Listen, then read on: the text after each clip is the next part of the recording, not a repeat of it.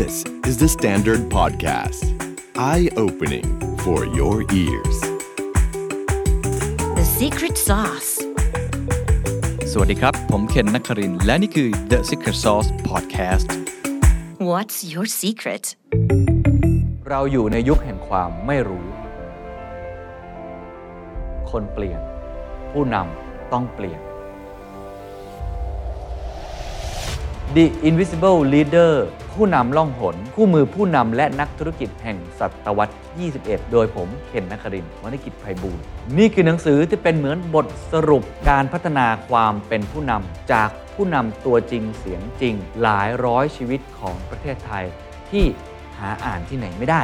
มีเครื่องมือในการเรียนรู้ด้วยตัวเอง ไม่ว่าจะเป็นเช็คลิสต์ Key Takeaway Framework เหมาะสำหรับทุกคนที่อยากจะพัฒนาตัวเอง พร้อมเปลือยเบื้องหลังการปั้น The Standard ที่เต็มไปด้วยความมุ่งมั่น ความล้มเหลว รอยยิ้ม และคราบน้ำตา ที่ไม่เคยเปิดเผยที่ไหนมาก่อน เป็นเจ้าของหนังสือ The Invisible Leader ผู้นำล่องหนก่อนใครได้แล้ววันนี้ครับ Strategy Clinic วันนี้ครับเราจะมาคุยกันเรื่องที่ผมคิดว่าสำคัญที่สุดเรื่องหนึ่ง แต่ว่าเราให้เวลากับมันน้อยเกินไปนิดหนึ่งเป็นทักษะที่ผมเคยผิดพลาด แล้วก็ชุยมากๆในอดีต แต่พอเริ่มรู้ตัวเองก็กลับมาเรียนรู้ แล้วก็ผมพบว่าผมอยากบอกเล่าเรื่องนี้กับทุกคนจริง ๆ ว่ามันสำคัญมากๆ นั่นคือการบริหารจัดการเวลาของคุณเอง และวันนี้คนที่จะมาแนะนำครับ ก็คืออาจารย์ธนัยชรินทร์สารสวัสดีครับ สวัสดีครับคุณเคนอาจารย์เห็นด้วยกับผมไหมเห็นด้วยว่ามากๆเลย มันมันมันไม่ใช่แค่ทักษะแต่ว่าอืมมันเป็น วิธีคิดมันเป็น framework มันเป็นอะไรอีกหลาย ๆ อย่างที่จำเป็นหลายอย่างชีวิตมจะบอกคุณเคนว่าเป็น habit ด้วยอ่าเป็น h ฮ b บิตด้วยถูกมันสำคัญมาก ผมเนี่ยเคยหลุดลุ่ยเลยครับ แพ้มันมากเพราะว่า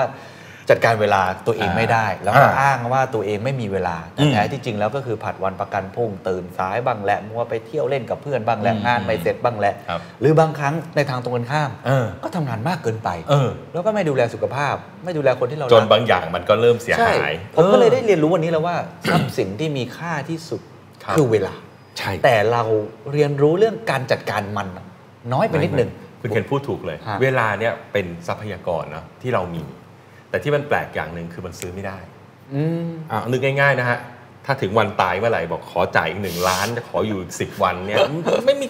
ไม่รู้จะซื้อยังไงอะคุณย้อนกลับไปแก้ไม่ได้ไม่ได้ 24 ชั่วโมงคือ 24 ชั่วโมง แล้วคุณข้อเคนดีทำให้กลายเป็นก็30 ชั่วโมงก็ไม่ได้คืออะข้อดีคือทุกคนเท่ากัน ทุกคนเท่ากัน จะเศรษฐีหรือว่าคนที่เพิ่งเรียนใช่จบก็เท่ากัน ใช่เลย และตรงเวลาเนี่ยครับมันคือสิ่งที่จะทำให้เกิดความแตกต่างของความสำเร็จเลยโอ้ เพราะทุกคนมีเวลาเท่ากันนะคุณเคนนึกออกไหมจริงครับ จริงครับอ่านี่นี่มองในเชิงนักกลยุทธ์เลยเนาะถูกต้องนะฮะจำได้นะอะผมเคยพูดครั้งหนึ่งว่า มีอาจารย์ท่านหนึ่งที่สอนผมที่วอร์ดล่างท่านสอนว่า strategy เนี่ยคือ resource allocation บอกแค่นี้เอง มันคือ resource allocation สมมติคุณเคนอยากจะทำอะไรเยอะๆ คุณเคนใส่ resource ที่ the standard เยอะๆ มันก็จะสำเร็จ จริง อันใดคุณเคนใส่ resource น้อย มันก็ไม่สำเร็จ จริง ก็แค่การจัดสรรทรัพยากร ใช่แล้วที่มีอยู่อย่างจำกัด คราวนี้ถ้าเรามองทรัพยากรนี้คือเวลาแล้วคุณเคนอ่ามันใช่เรื่องเดียวกันเลย เพราะว่าจริง ๆ แล้วเวลาก็คือทรัพยากรที่มีค่าที่สุดอย่างหนึ่งใช่ ทุกคนมีเท่ากัน ซื้อเพิ่มไม่ได้ เราทุกคนมีเท่ากัน อยู่ที่ว่าเราบริหารจัดการตรงนี้อย่างไร โอ้ น่าสนใจครับอ่าใช่แล้วครับอาจารย์มีคุณคำแนะนำยังไงเพราะฉะนี่มันเรื่อง strategy ชัดๆเลยนะฮะเชิญเลยครับข้อแรกเลยครับคุณเคนเวลามันบริหารไม่ได้ เพราะทุกคนมีเวลาเท่ากัน 24 ชั่วโมงอ่าสิ่งที่เราบริหารได้คืองานนะอ่า เวลามันเหมือนแก้วน้ำอะคุณเคนมันมันมีอยู่เท่านี้แต่มันต้องบริหารการใช้ของมัน เราจะเอางานอะไรไปใส่ในเวลา เวลามีแค่เนี้ยแต่เราต้องเอางานตึ๊ดตึ๊ดตึ๊ดตึ๊ดตึ๊ดตึ๊ดเพราะฉะนั้นเวลาเราอย่าไปคิดเรื่องการบริหารเวลาให้มากนัก แต่เราไปโฟกัสที่งานดีกว่าอืมอืมอ่ามองว่าเอ้ยตอนเช้าต้องทำนั่นต้องทำนี่มันต้องเริ่มที่งานก่อน เพราะงานคือสิ่งการสร้างคุณค่าอืมนะทุกสิ่งทุกอย่างที่เราทำเนี่ย คุณเคนตื่นมาตอนเช้าตีเทนนิสอืมก็สร้างคุณค่าคุณเคนสร้างความสุขครับสร้างความแข็งแรงอ่าอ่าสร้างพลังให้คุณเคนมันทำงานได้ทั้งวันอืมถูกไหมคืองานเนี่ยมันคือตัวการสร้างคุณค่า ถ้าเราคิดแบบ business เนาะ business ถ้ากลับไปที่ concept ของ business คือ value chain อืมอ่าอาจารย์ไมเคิลอีพอร์เตอร์สอนไว้กิจกรรมในบริษัทเนี่ยมี primary มี supporting secondary หรือ supporting function ทุกอย่างเนี่ยทำเพื่อสร้าง value แล้วเราต้องการจับ maximize value นะครับเพราะฉะนั้นให้เริ่มที่งานก่อนอืมให้ดูจากงานอืมแล้วเราก็ต้องหาเวลาเนี่ยมาฟิตกับมัน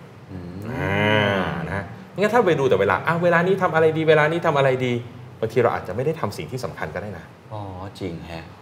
มองมุมนี้ก็แสดงว่าต้องโฟกัสตัวงานก่อนเอาตัวงานก่อน ซึ่งงานของอาจารย์เนี่ยหมายถึงว่างานจริง ๆ ใช่ไหมงานคืออะไรก็ได้ครับที่เราต้องทำอ๋อโอเค กิจกรรมกินข้าวอะกินข้าวเป็นงานไหมคุณเคนอ่อ คุณเคนเราไม่กินไหมก็ไม่ได้ก็ไม่ได้อะเพราะฉะนั้นเราเราใช้ definition นี้ก่อนแล้วกัโอเคนะเข้าใจงานงานคนทั่วไปจะบอกงานคือต้องต้องทำงานแล้วได้เงินอ่าอ่าอาจารย์ไม่ใช่แต่งานเขาในอย่างนั้นที่เนี้ยไม่ใช่ งานคืออะไรก็ได้ที่เราต้องทำโอเคเข้าใจซึ่งมันก็ต้อง Activity ใช้เวลาโอเคอะแล้วมันต้องใช้เวลา เช่นกินข้าวอ่เราก็ต้องกินและมันก็ต้องใช้เวลาครับนะครับเพราะฉะนั้นให้เริ่มที่งานก่อนได้ครับเพราะว่ามันจะเกิดเหตุการณ์ที่ว่าไปจัดการแต่เวลาอย่างเดียว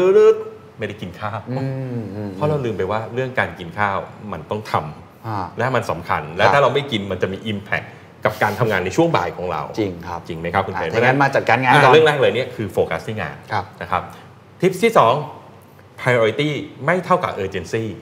อืมบางคนเข้าใจผิดว่าเรื่องสำคัญคือเรื่องเล็กด่วนอืมไม่เหมือนกัน มันไม่เหมือนกัน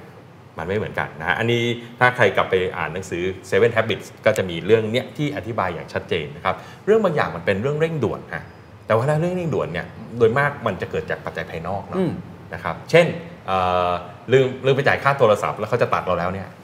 อันเนี้ยเร่งด่วนชะมัดเลย แต่ถามว่ามันสำคัญไหม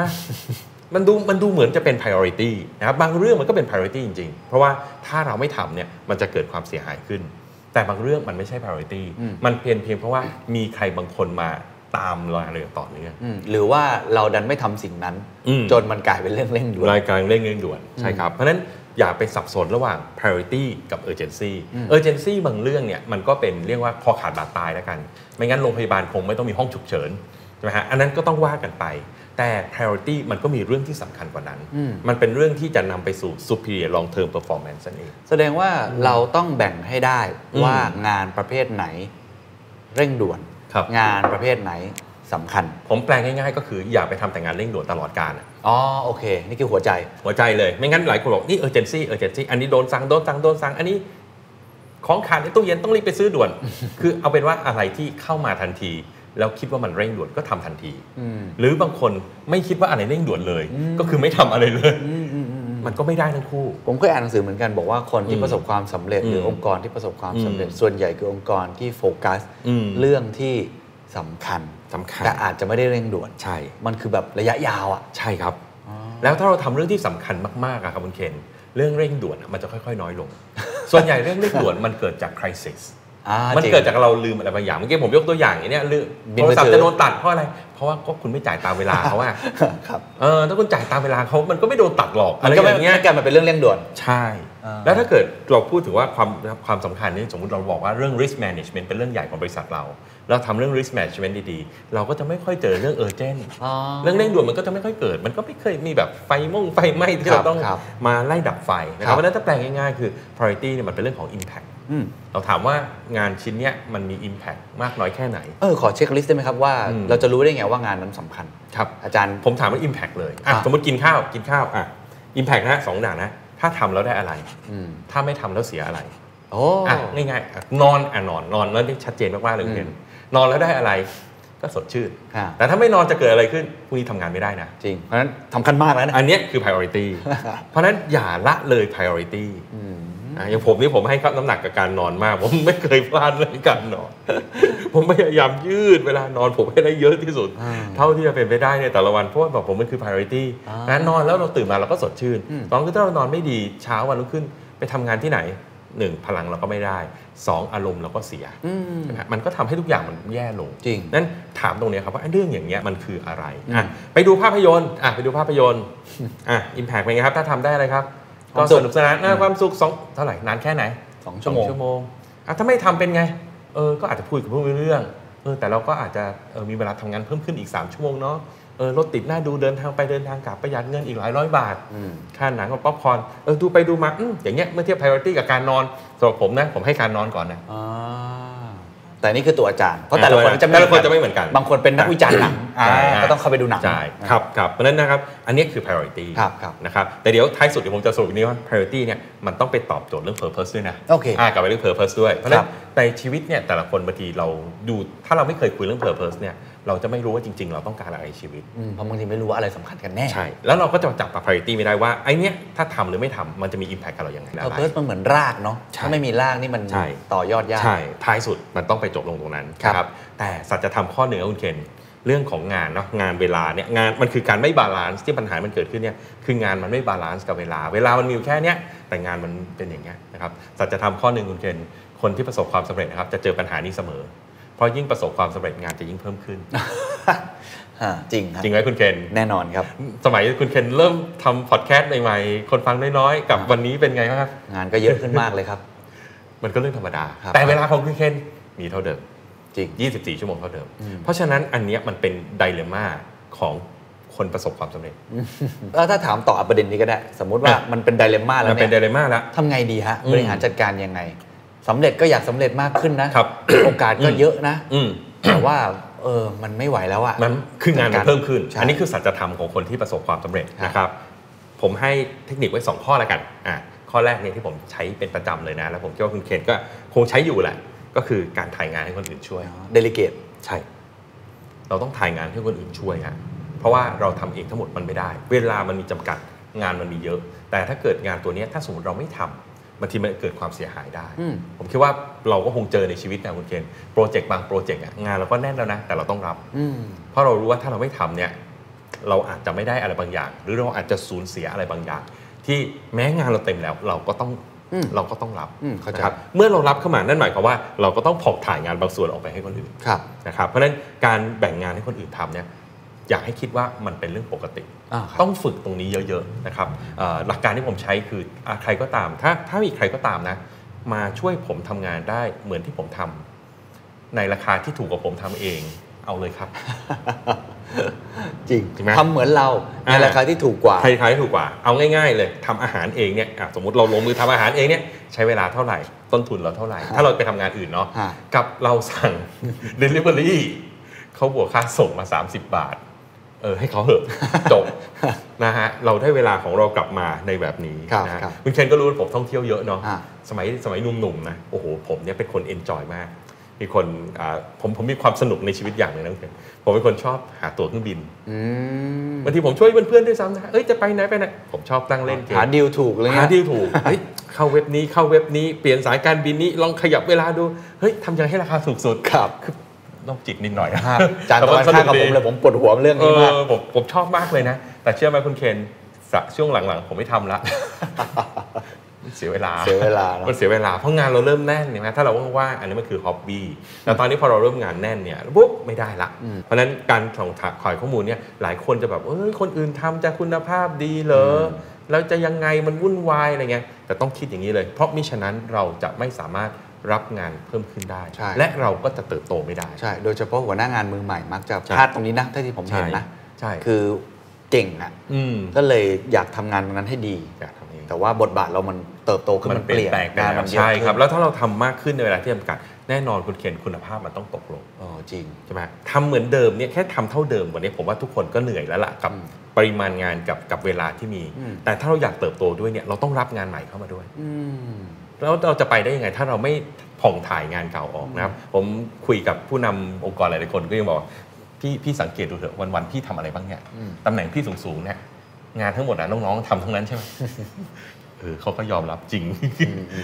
เพราะเขาจะเป็นงานตัดสินใจงานประชุมใช่ใช่อะไรอย่างเงี้ยนะไอ้ตัวเนื้องานจริง ๆ เนี่ย น้องๆทำทั้งนั้น จริงครับ และถ้าน้องๆ คุณไม่เก่งคุณก็ไปต่อไม่ได้อ่าจริงครับนะเพราะฉะนั้นน้องๆ เนี่ยคือฟาวเดชันและน้องๆ คือคนที่แบ่งงานให้เราออกไปอืมนะครับนั้นอันนี้คือผมว่าอยากจะฝากทุกคนนิดนึงว่าเนี่ยการบริหารเวลาเนี่ยให้ไปบริหารที่งานแล้วเน้นเรื่องของการผ่องถ่ายอครัอบกไป ใจกว้างๆอย่าทำให้ตัวเองเหนื่อยเลยครับชีวิตเราทุกคนก็อยากมีความสุขเนาะครับโอ้เป็นประโยชน์มากครับอันที่หนึ่งนะครับครับอันที่สองเราต้องมีเครื่องมือเกณฑ์อ่าแล้วเครื่องมือที่ผมคิดว่าทุกคนมีแน่นอนไม่มีใครบอกว่า ไม่มีต้องไปซื้อต้องไปหา ไม่รู้จักก็คือปฏิทิน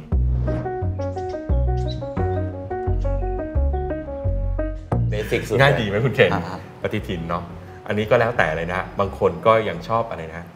อ่อ ถ้าถ้าเป็นถ้าเป็นคนจีนอายุมากๆหน่อยปฏิทินจีนต้องครับไปปฏิทินแบบวันละแผ่นอะครับครับฉีกใช่ฉีกใช่ฉีกอะแล้วก็มีวันวันนั้นเป็นวันวันอะไรมงวันคลธงชัยวันอะไร เลขไหนดีอะไรเงี้ยอะก็มีใช่ไหมบางคนก็เป็นปฏิทินตั้งโต๊ะอ่าเดี๋ยวนี้บางคนเด็กรุ่นใหม่ก็ปฏิทินอิเล็กทรอนิกส์อยู่ในอยู่ในคอมพิวเตอร์อยู่ในมือถือก็ว่ากันไปนะครับปฏิทินเนี่ยมันมีข้อดีอย่างครับ ปฏิทินเนี่ยมันคือการจำลองเวลาที่เรามีอืมเรามีเวลา1วันใช่ไหมฮะ24ชั่วโมง ปฏิทินเนี่ย ถ้าอย่างผมผมใช้ของ Google Calendar อ่าเหมือนกันมันก็มันก็จะมี 24 ชั่วโมง มันก็คือการจำลองเวลาของเราขึ้นมาเท่านั้นเองอืมแล้วเราก็จะได้วางแผนได้ว่าในอนาคตเนี่ยงานที่เข้ามาเราจะไปทำตรงไหนอืมนะครับนะเพราะฉะนั้นปฏิทินมันเป็นเครื่องมือที่ช่วยให้เรารู้ว่าเราอย่ารับงานเกิน เพราะรับงานเกินมันใส่ไม่ลง หรือว่าเราจริงไหมเราต้อคุณเคนเราต้องยิงคาล endar เรื่องนอนเข้าไปด้วย เออเออเราใส่สิ่งที่จำเป็นเข้าไป priority เราใส่เข้าไปครับอ่านะนั่นคุณเคนจะเห็นเลยว่าถ้าคุณเคนใช้ปฏิทินเนี่ยอืม double booking มันเป็นไปไม่ได้ อ่า มันเห็นแล้ว มันเห็นแล้ว ใช่ ทันทีเราจะปุ๊บปึ้งเข้าไปเนี่ย มันเห็นทันทีว่ามันมีอยู่แล้วอืมมันทำให้เราตัดสินใจแล้วว่า จะ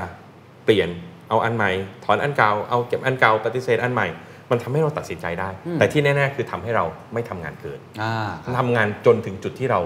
ทำไม่ได้อืมอืมนะครับ อีกด้านหนึ่งของมันเป็นปฏิทินก็มีข้อดีนะ มันทำให้เราเห็นว่าเรามีเวลาว่างอะไรบ้าง อ๋อ เพราะมันจะเห็นช่องว่าง เพราะมันลยเห็นช่องว่าง จริงครับพอเราเห็นช่องว่างนะครับของผมง่ายสุดเลยไปเที่ยวไหนดีอ๋อมันทำให้เราคิดไงครับว่า เอ้ย แล้ว priority ในชีวิตเราคืออะไรอะ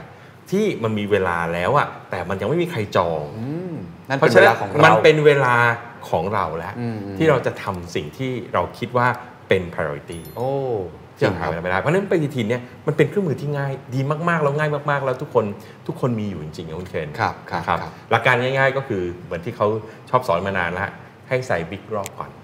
เอางานยิ้นใหญ่ ๆ ใส่เข้าไปก่อนอ่างานที่สำคัญงานที่สำคัญก่อนลย Priority เมื่อกี้า priority สำคัญสำคัญเนี่ยนะครับสมมุติถ้าเอ่อรู้ทั้งปีเนี่ยนะฮะ ของผมนี่ทั้งปีสิ่งที่ผมทำตอนต้นปี เรื่องที่หนึ่งครับคือประชุมกรรมการบริษัทอืมนี่ผมเป็นกรรมการบริษัทมหาชนเนาะผมก็จะต้องมีกำหนดการที่ Slot ต้องเข้าประชุมยังไงพลาดไม่ได้พวกนี้เข้าไม่ได้ ลงก่อนคนแรกเลย ลงก่อนลูกค้าอีกนะฮะเรื่องที่สองครับคือ vacation สำหรับผม vacation คือ variety นะจริงเหรออดีจังก็ผมเนี่ยเป็นคนชอบภูเขาอะอืมจำหาวชอบภูเขา ไม่รู้ชาติที่แล้วเกิดมาเป็นอะไรนะฮะแต่ว่าชอบภูเขาอะ เพราะฉะนั้นไอเนี่ยมันก็คือสิ่งที่ผมใส่คือผมไม่ได้ไปทุกวันนะต้องอ่าอย่าเข้าใจผิดนะครับว่าผมไม่ทำงานนะผมไปเที่ยวทุกวันแต่ไม่ใช่นะต้องได้ไปแต่ผมต้องมีอ่าผมต้องมีมันมันเหมือนเป็นความสมดุลในชีวิตที่บอกว่าเอ้ยนี่คือ priority ถ้าบางคนที่ชอบใช้คำว่า work hard play hard อ่าครับครับอ่าแป๊บเดียวกันนะคุณเกณฑ์อ๋อ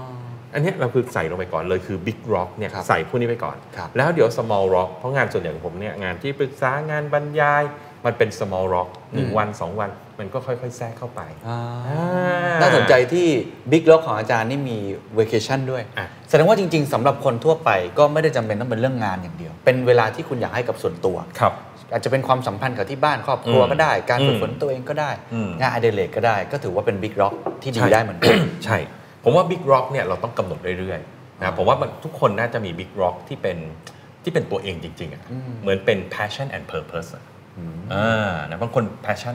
ผมมีเพื่อนบางคน passion คือขี่จักรยานอืมเห็นขี่ไปทั่วโลกเลยอืมผมว่านั่งฟังอยู่ด้วยแหละอะไปเรื่อยเลย เดี๋ยวไปขี่อยู่ยุโรปไปอะไรเงี้ยก็คือ passion เขาอืมเพราะฉะนั้นถ้าตรงนั้นมันคือ passion มันก็คือ priority อืมเมื่อมันเป็น priority มันก็คือ big rock อืม big rock เราก็ต้องใส่มันก่อนครับนะเพราะเสื่องอื่นมันเป็น small rock มันสามารถแทรกได้อ่าถ้าเราใส่ small rock ก่อน มันกระจัดกระจายไปทั่ว big rock มันใส่ไม่ลงครับอันนี้ผมว่าใครใครใครสนใจใน YouTube มีเยอะแยะมีคนใช่ก็ทำเอ่อนะเป็นวิดีโอให้ดูเยอะแยะเลยนะคุณเทียเยนอะว่าครับเออเยอะครับเห็นเลยว่าถ้าคุณใส่ big rock ก่อนแล้วคุณใส่ small rock อะมันจะใส่ได้เยอะอืมแต่ถ้าใส่ small rock ก่อนแล้วใส่ big rock มันจะใส่ไม่ลงอ่ามันก็คือหลักการการฟิลปฏิทินเองครับถ้างั้นผมถามอาจารย์ในอืมของมุมมองอาจารย์แล้วกันอืมที่อาจารย์ก็ทำงานหลายอย่างมากเลย แล้วก็มีโปรเจกต์ใหม่ๆ มาอืมคุยกับผมอยู่เสมออมแต่ก็ยังมีเวลาไปเดินเขาอืมไปดูนู่นดูนี่อยู่เนี่ยครับ เราเราหาเวลาให้ตัวเองเพิ่มอย่างไรครับหรือจริง ๆ แล้วเราแค่จัดลำดับความสำคัญจนมันครบมันอก็ย่างจบที่แล้วพูดคุณเคนเวลาเพิ่มมันเป็นไปไม่ได้อ่าวันหนึ่งมันมี 24 ชั่วโมงครับปีหนึ่ง365วันมันเป็นไปไม่ได้ครับเนี่ยครับคือเรื่องที่ strategy มันเข้ามาคุณเคนก็เห็นว่าองค์กรเนี่ยเขาต้องทำ strategic planning ทุกปีเนาะอ่าใช่ไหมช่วงประมาณเดือน 8 เดือน 9เนี่ยเพื่อจะ implement ในปีหน้า ผมคิดว่าเรื่องเนี้ยเราก็มาใช้กับตัวเองได้ วางแผนล่วงหน้าเลยปีหน้ามัอย่าอย่าไปคิดว่าเราโหดกับตัวเองนะอ่าแต่เรากำลังคิดว่าเราจะทำให้ตัวเราเนี่ยครับไปสู่ความเจริญก้าวหน้า และได้ทำในสิ่งที่ควรทำโอ้ดีจัง เพราะฉะนั้นเช่นเดียวกันฮะปีปีหนึ่งเนี่ยผมก็แนะนำเนาะผมเองก็มีประมาณ 3-5 strategic priority อ๋อ3-5เรื่องที่เป็นเรื่องใหม่ ที่อยากทำในแต่ละปี อันนี้ไม่นับเรื่องท่องเที่ยวเมื่อกี้ อันนั้นอันนั้นเรื่องปกติปกติอ๋อนั่นคือรื่องปกตินั่นคือความสุขอ่าความสุขมันมันกินนอนมันกินนอนอะอ่าคุณเทนแต่อาจารย์มองว่าต้องหาอะไรที่เป็น parity เพื่ออะไรครับเพื่อให้เราเติบโตอันนี้อันนี้เรากำลังพูดถึงการบริหารเวลาที่มันเพิ่มอีกสเต็ปแล้วนะไม่ใช่การบริหารเวลาแบบรูทีนแต่การบริหารเวลาที่เราต้องเติบโตด้วย เหมือนที่ฝรั่งเขาชอบบอกกันนะครับว่าตั้ง New Year Resolution ครับจริงๆ มันเรื่องเดียวกันเลย3-5อาจารย์ทำอะไรบ้างครับ3-5 เอาเอาเอาแค่บางตัวก่อนแล้วกันนะอ่าฮะ เอาตัวหนึ่งที่สำเร็จไปเรียบร้อยแล้ว ท่านผู้ฟังคงทราบดีว่าเอ่อเมื่อไม่นานมานี้ผมเพิ่งจัดงาน strategy essential summit ในรูปแบบของ edutainment อืมอย่างเงี้ยคือผมมีความอยากจะทำอะให้มันเป็น entertainment จริง ๆ งานนี้ผมทำมาหลายปีแล้วนะฮะ ก็เผยแพร่เรื่องกลยุทธ์ไปเรื่อย ๆ แต่ผมรู้สึกว่าถ้าเราใส่เรื่อง entertainment เข้าไปได้เนี่ยมันจะทำให้คนเนี่ย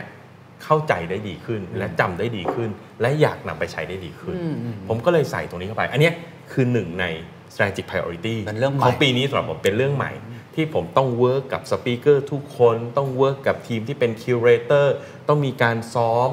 นะครับทุกอย่างมันมันมันมากกว่าเดิม แต่อันเนี้ยใส่ไปก่อนเลยครับครับ เพราะมันคือ Big Rock โอ้อันเนี้ยมันถ้าเราทำเป็น strategic priority มันก็จะเหมือนกับไซเคิลของบริษัทนะฮะที่เรารู้ล่วงหน้าอยู่แล้ว เพราะฉะนั้นเราสามารถใส่ Big Rock พวกนี้เข้าไปได้ก่อนเลยโอ้เออแล้วที่เหลือ small rock มันก็จะมาครับแล้วท้ายที่สุดครับ เมื่อมันมี small rock และมันเต็มเรียบร้อยแล้ว มันก็จะลงไม่ได้ เมื่อมันลงไม่ได้เราก็จบแค่ตรงนั้นอ๋อแล้วแต่ว่าอย่างน้อยเราได้ทำสิ่งที่สำคัญและใช่เออผมชอบตรงที่ว่าอืมอาจารย์เขาพยายามหาสิ่งใหอืม่มๆด้วย ไม่ใช่ผมแค่งานรูทีนผมแนะนำทุกคนนะเราต้องมีสิ่งใหม่ ๆในชีวิต เพราะมันคือการเติบโต ชีวิตมันคือการเรียนรู้นะชีวิตคือการเติบโต ชีวิตคือการเริ่มต้นสิ่งใหม่อืมๆนะครับโอ้ใครก็ตามที่อยู่เหมือนเดิมไปเรื่อยๆอะก็เหมือนที่ผมพูดเสมออะนะ อยู่เหมือนเดิมไปเรื่อยๆ มันก็จะมีแต่แย่ลงอืมเพราะทุกคนเขาเดินไปข้างหน้า โลกกำลังมีการเปลี่ยนแปลงไปนะครับเพราะฉะนั้นเราหาตรงเนี้ยสัก3าถึงหเรื่องครับนะครับแล้วก็ใส่เข้าไปแล้วคอยทบทวนเรื่อยอาจารย์ให้คำแนะนำนิดหนึ่งครับเพราะอืมเมื่อกี้ผมลองจับประเด็นเนาะว่าอืมก็มีเรื่องงานที่สำคัญสำคัญงานใหญ่ๆอ่าอย่างอาจารย์เป็น board of director อะไรอย่างนี้เนาะ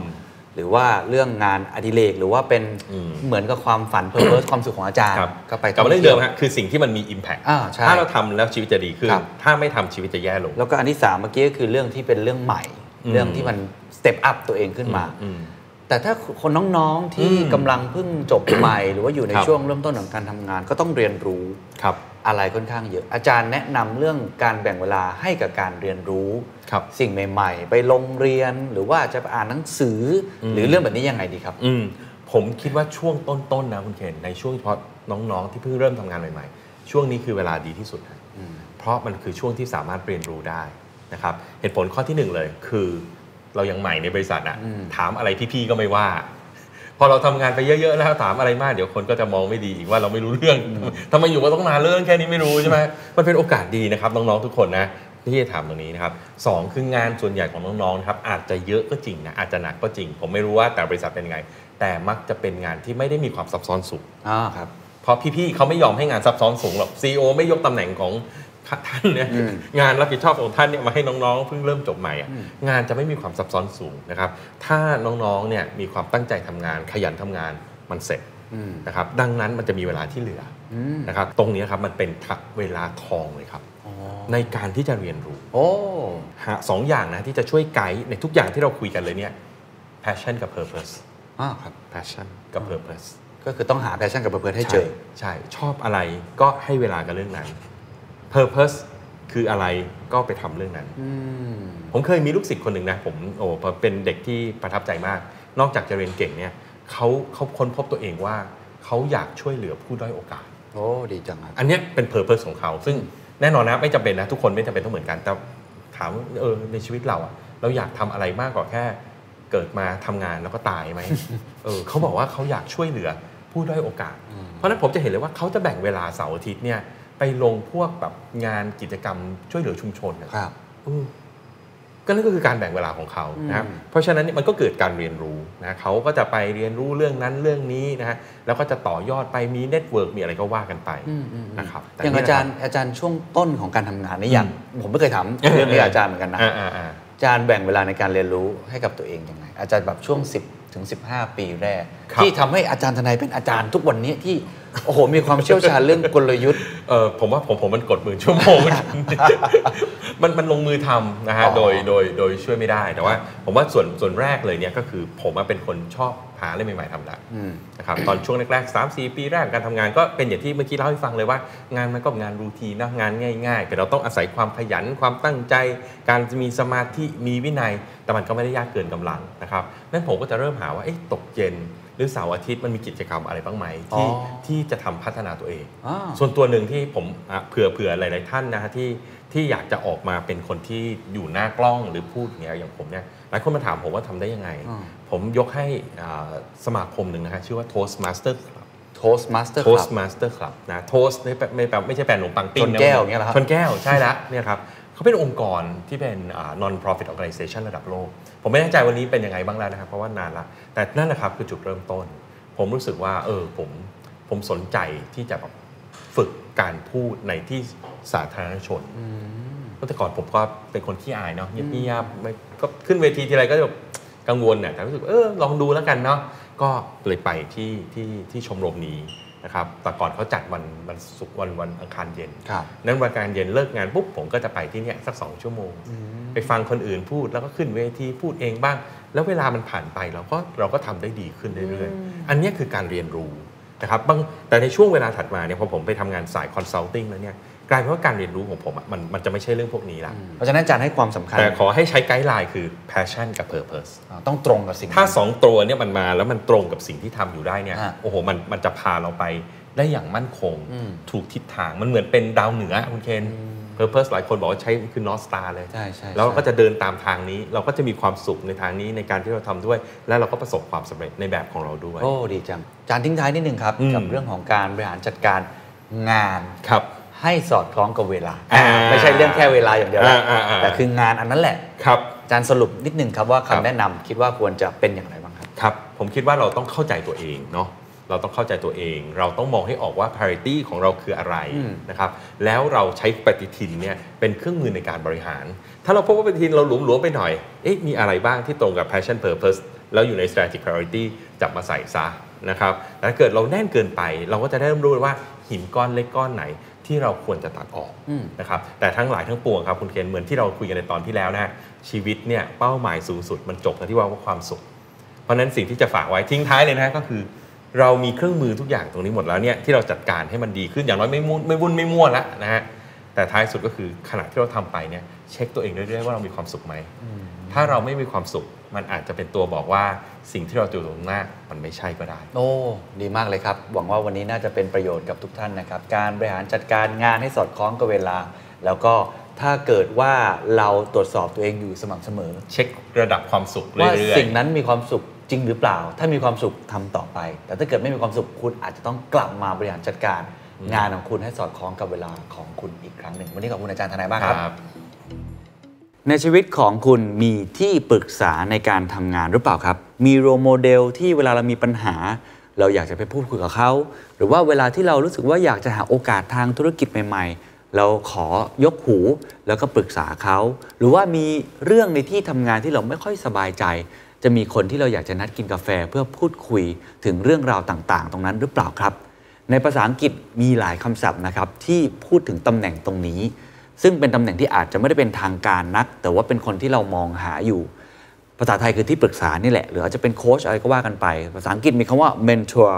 มีคำว่า advisor มีคำว่าโค้ชแบบนี้เป็นต้นนะครับ หรือบางคนอาจจะใช้คำว่าเทรนเนอร์ด้วยก็ได้ จริง ๆ ความหมายที่มีอยู่พวกนี้เนี่ยมันมีความแตกต่างในเชิงรายละเอียดนิดหน่อยนะฮะแต่หลักๆเนี่ยมันคือคนที่เป็นที่ปรึกษานั่นแหละพอดีว่าวันนี้ไปเจอบทความจากที่เดิมครับ Harvard Business Review อีกแล้วนะครับ ต้องขอบคุณมาก ๆ เลย เขาตั้งชื่อบทความน่าสนใจเขาบอก forget mentors you should build a circle of advisors แต่เป็นแทนง่ายๆ ก็คือให้ลืมไอ้ mentor ไปเลยนะครับ แต่ว่าควรจะสร้างเรียกได้ว่าเป็นวงกลมนะ circle of advisor ของที่ปรึกษามากกว่านะคือสร้างเป็น community ของที่ปรึกษาแบบที่เป็นลักษณะ advisor มากกว่า คนเขียนคือคนที่ชื่อว่ามิมี่อาบูเบเกอร์นะครับเป็นนักธุรกิจแล้วก็นักเขียน ผู้ก่อตั้ง Perfect Strangers เป็นหน่วยงานที่ให้ความช่วยเหลือตอนที่เกิดการแพร่ระบาดโควิด ที่ใหญ่ที่สุดในสหรัฐนะครับ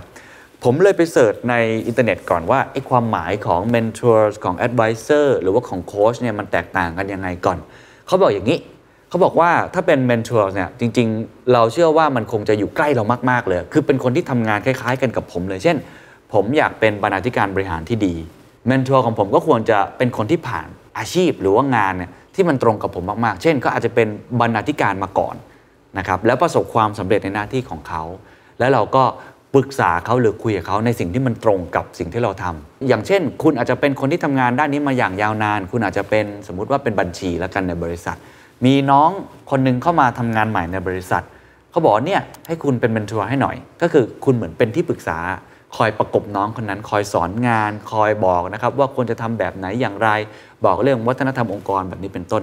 อีกอันหนึงครับคือ advisor advisor เนี่ยเป็นที่ปรึกษาหลายครั้งเนี่ยเป็นคนที่ทำงานด้านนั้นมา หรือว่าอาจจะเป็น expertise เป็นผู้เชี่ยวชาญในงานส่วนอื่นๆ ก็เป็นไปได้ แต่ว่าเขาสามารถเป็นที่ปรึกษาให้กับคุณได้ เช่น ผมทำงานเป็นบรรณาธิการบริหาร แต่ผมอาจจะมี advisor หลายคนก็ได้ เช่น อาจจะเป็น advisor ที่อยู่ในฝั่งธุรกิจ เพราะผมก็ต้องดำเนินการธุรกิจด้วย advisor ในฝั่ง HR เพราะว่าผมต้องทำเรื่องการบริหารคนด้วย แล้วก็มี advisor ที่รู้งานด้านการเขียน งานด้านวิชาการ งานด้านข่าวเป็นต้นฉะนั้น advisor เนี่ยส่วนใหญ่เขาจะเป็นผู้เชี่ยวชาญในแต่ละด้านนะครับ ส่วนอันสุดท้ายที่ใช้กันค่อนข้างเยอะในระยะหลังๆ ก็คือคำว่าโค้ชโค้ชนี่ถูก train มาเป็นโค้ชโดยเฉพาะ เขาไม่จำเป็นที่จะต้องเป็นบรรณาธิการเหมือนผมเลยในอาชีพเลย แต่เขาเป็นโค้ชมืออาชีพ โค้ชมีหน้าที่ในการตั้งคำถามเพื่อให้ผมได้ฉุกคิด ก็เราจะเห็นนะครับว่าโค้ชหลายคนในวงการกีฬา เช่น จะเป็นเทนนิสหรือว่าเป็นวงการฟุตบอล ไม่จำเป็นต้องเป็นนักกีฬาที่เก่งมาก่อนอ่าอย่างเช่นโชเซ่มูรินโญ่อย่างเงี้ยตอนเป็นนักเตะก็ไม่ได้เก่งใช่ไหมอาร์แซนเวนเกอร์อย่างเงี้ยเซอร์อเล็กซ์ เฟอร์กูสันเหล่านี้ไม่ได้ประสบความสำเร็จตอนที่เป็นนักฟุตบอลเลย แต่ว่าเขาสามารถที่จะเป็นโค้ชให้กับนักฟุตบอลได้ คือสอนพวกเขาได้วางแทคติกให้กับพวกเขาได้ หรือว่าโค้ชในวงการเทนนิสเราเคยดูในภาพยนตร์ Netflix ไหมครับ อของเซเรนาวิลเลียมส์แบบนี้เป็นต้นเนาะก็จะมีโค้ชคนหนึ่งที่เขาสอน เขาไม่จำเป็นต้องเป็นนักเทนนิสที่เก่งเลย แต่ว่าเขาสามารถอ่านใจของเซเรนาวิลเลียมได้ เขาสามารถที่จะช่วยนะครับในเรื่องของการยกระดับ mental health หรือว่ายกระดับเรื่องของการโฟกัส สมาธิสติ แล้วก็เทคนิคต่างๆ ในการเล่นได้ หรือการอ่านเกมกับคู่แข่งแบบนี้เป็นต้น เพราะฉะนั้นโค้ชก็จะเป็นอีกรูปแบบหนึ่งในระยะหลังๆ ผมเห็นโค้ชของ CEO ค่อนข้างเยอะนะครับ เพราะว่า ก็จำเป็นเพื่อให้ CEO นั้นได้รีเฟล็กตัวเองแบบนี้เป็นต้น มาสู่บทความนี้ดีกว่าครับ บทความนี้เขาบอกว่าอย่ามองหาแต่ mentor ครับ ให้มองหา advisor คือคุณมิมี่อบูเบเกอร์เนี่ยบอกว่านิยามของ mentor เนี่ยคือคนที่คุณสามารถที่จะขอคำปรึกษาในเรื่องงานได้อย่างใกล้ชิด แต่เธอบอกว่ามันมีข้อจำกัดอยู่ครับ เพราะในบางคำปรึกษาที่ mentor ให้มานั้น มันไม่ได้ใช้ได้ 100%มันมีส่วนประกอบของสิ่งที่ควรทำ เธอก็เลยบอกแบบนี้อยากจะลองเปลี่ยนจากการหา mentor มานะครับให้ลองกลายเป็นการหา advisor แทน เธอได้ยกโมเดลที่เธอเคยได้ใช้ขณะที่เธอเรียนอยู่ที่ high school ครับ เป็นช่วงที่นักเรียนมักได้รับโอกาสในการพัฒนาตัวเอง ผ่านการให้คำปรึกษาแบบไม่ค่อยเป็นทางการนัก หรือว่าได้รับการสนับสนุนนะครับจากผู้คนที่หลากหลาย ความสัมพันธ์เหล่านี้มักก่อตัวขึ้นอย่างเป็นธรรมชาติ ซึ่งอาจจะเป็น advisor หรือว่าที่ปรึกษาทางด้านวิชาการ เป็นโค้ชทีมกีฬาของคุณ เป็นครอบครัว เป็นเพื่อนบ้าน หรือแม้แต่เพื่อนและคนใกล้ตัว เธอก็เลยเรียกสิ่งเหล่านี้ว่า circle of advisors ก็คือมีคนรอบตัวที่เป็นที่ปรึกษาคุณได้หมดเลย เขาบอกว่าโลกการทำงานก็คล้ายกันครับ Circle of Advisor ของคุณล้วนประกอบไปด้วยบุคคลที่มีความเชี่ยวชาญในแต่ละด้านที่แตกต่างกันออกไป อย่างไรก็ตามการตามหา Circle of Advisors ในช่วงเวลาเริ่มต้นของการทำงานนั้น อาจจะยากกว่า หากเปรียบเทียบกับตอนที่อยู่ในโรงเรียน เรามักจะปรึกษาคนที่ support เรา แต่ในโลกการทำงานมันไม่เพียงพอครับในลักษณะแบบนั้น ควรจะหา Circle of Advisor อย่างไร คุณมิมีครับบอกว่ามี framework ที่จะเป็นปัจจัยในการพิจารณาเลือก Advisor ที่ทำให้คุณสามารถพัฒนาความเข้าใจความต้องการของตัวเองให้ดียิ่งขึ้น เขาบอกว่าสิ่งเหล่านี้จะช่วยให้ตัดสินใจได้ดียิ่งขึ้นว่าความสัมพันธ์ใดควรค่าแก่การสานต่อในเรื่องของการทำงาน เธอแบ่ง Advisor ออกเป็น 4 ประเภทด้วยกัน และมี scorecard ด้วยครับลองค่อยๆ ไล่เรียงกันไปนะครับ ผมเอาภาพรวมก่อนว่า 4 ประเภทของ Advisor หรือว่าที่ปรึกษานั้น เธอบอกว่ามีประเภทอะไรบ้าง แบบที่ 1 operating style ครับ อันนี้คือชัดเจนนะครับ ก็คือคนที่ทำงานคล้ายๆ กับสิ่งที่คุณทำอยู่นะครับ ตาม background ที่ตรงกับคุณเลย แล้วเขาก็แบ่งลงไปอีกว่ามันมี 3 สไตล์ด้วยกันในการลองแยกดู มีตั้งแต่ support style มันเป็นลักษณะแบบไหน engagement method ในการพูดคุยกับเขาควรจะพูดคุยในกระบวนการใด medium ใด แล้วก็มี communication style นะครับ เดี๋ยวจะเจาะรายละเอียดให้ อันดับที่ 2 คือ expertise ครับ expertise ก็ตรงตัวครับ คือผู้เชี่ยวชาญด้านใดเป็นพิเศษนั่นเอง อันแรกคือ operating style ก็คือคนที่ทำงานคล้าย ๆ กับคุณก็คือ operate นั่นแหละอันที่ 2 คือเขาอาจจะไม่ได้ทำ operate เหมือนกับคุณอย่างที่ผมบอก ไม่ได้จำเป็นต้องต้องเป็นนักเขียนเหมือนกับผม หรือคนจัดพอดแคสต์เหมือนกับผม แต่ว่ามีความเชี่ยวชาญด้านใดด้านหนึ่งโดยเฉพาะ ซึ่งน่าจะส่งผลให้ผมนั้นได้ประโยชน์ด้วย อันที่3ครับคือเชิงลึกเลยครับเขาเรียกว่า depth depth ก็คือผู้ที่สามารถมาพูดคุยกับคุณได้ ในเชิงลึก พร้อมที่จะสารสัมพันธ์เพื่อเป็นที่พึ่งพิงทางอารมณ์ได้ ในเส้นทางการทำงานของคุณ อันนี้ต้องไว้ใจระดับหนึ่งเนาะเป็นเรื่องของคนที่มาแชร์ประสบการณ์ มาเปิดแผลเรื่องการทำงาน มาพูดเรื่องจุดอ่อนกันอย่างชัดเจนนะครับ และอันที่ 4 ครับ อันนี้เป็นโบนัสพิเศษเลยครับเขาเรียกว่า extra ครับ ก็ขึ้นอยู่กับว่า core value ของคุณนั้นสนใจอะไร เช่น คุณอาจจะสนใจการทำงานเพื่อสังคม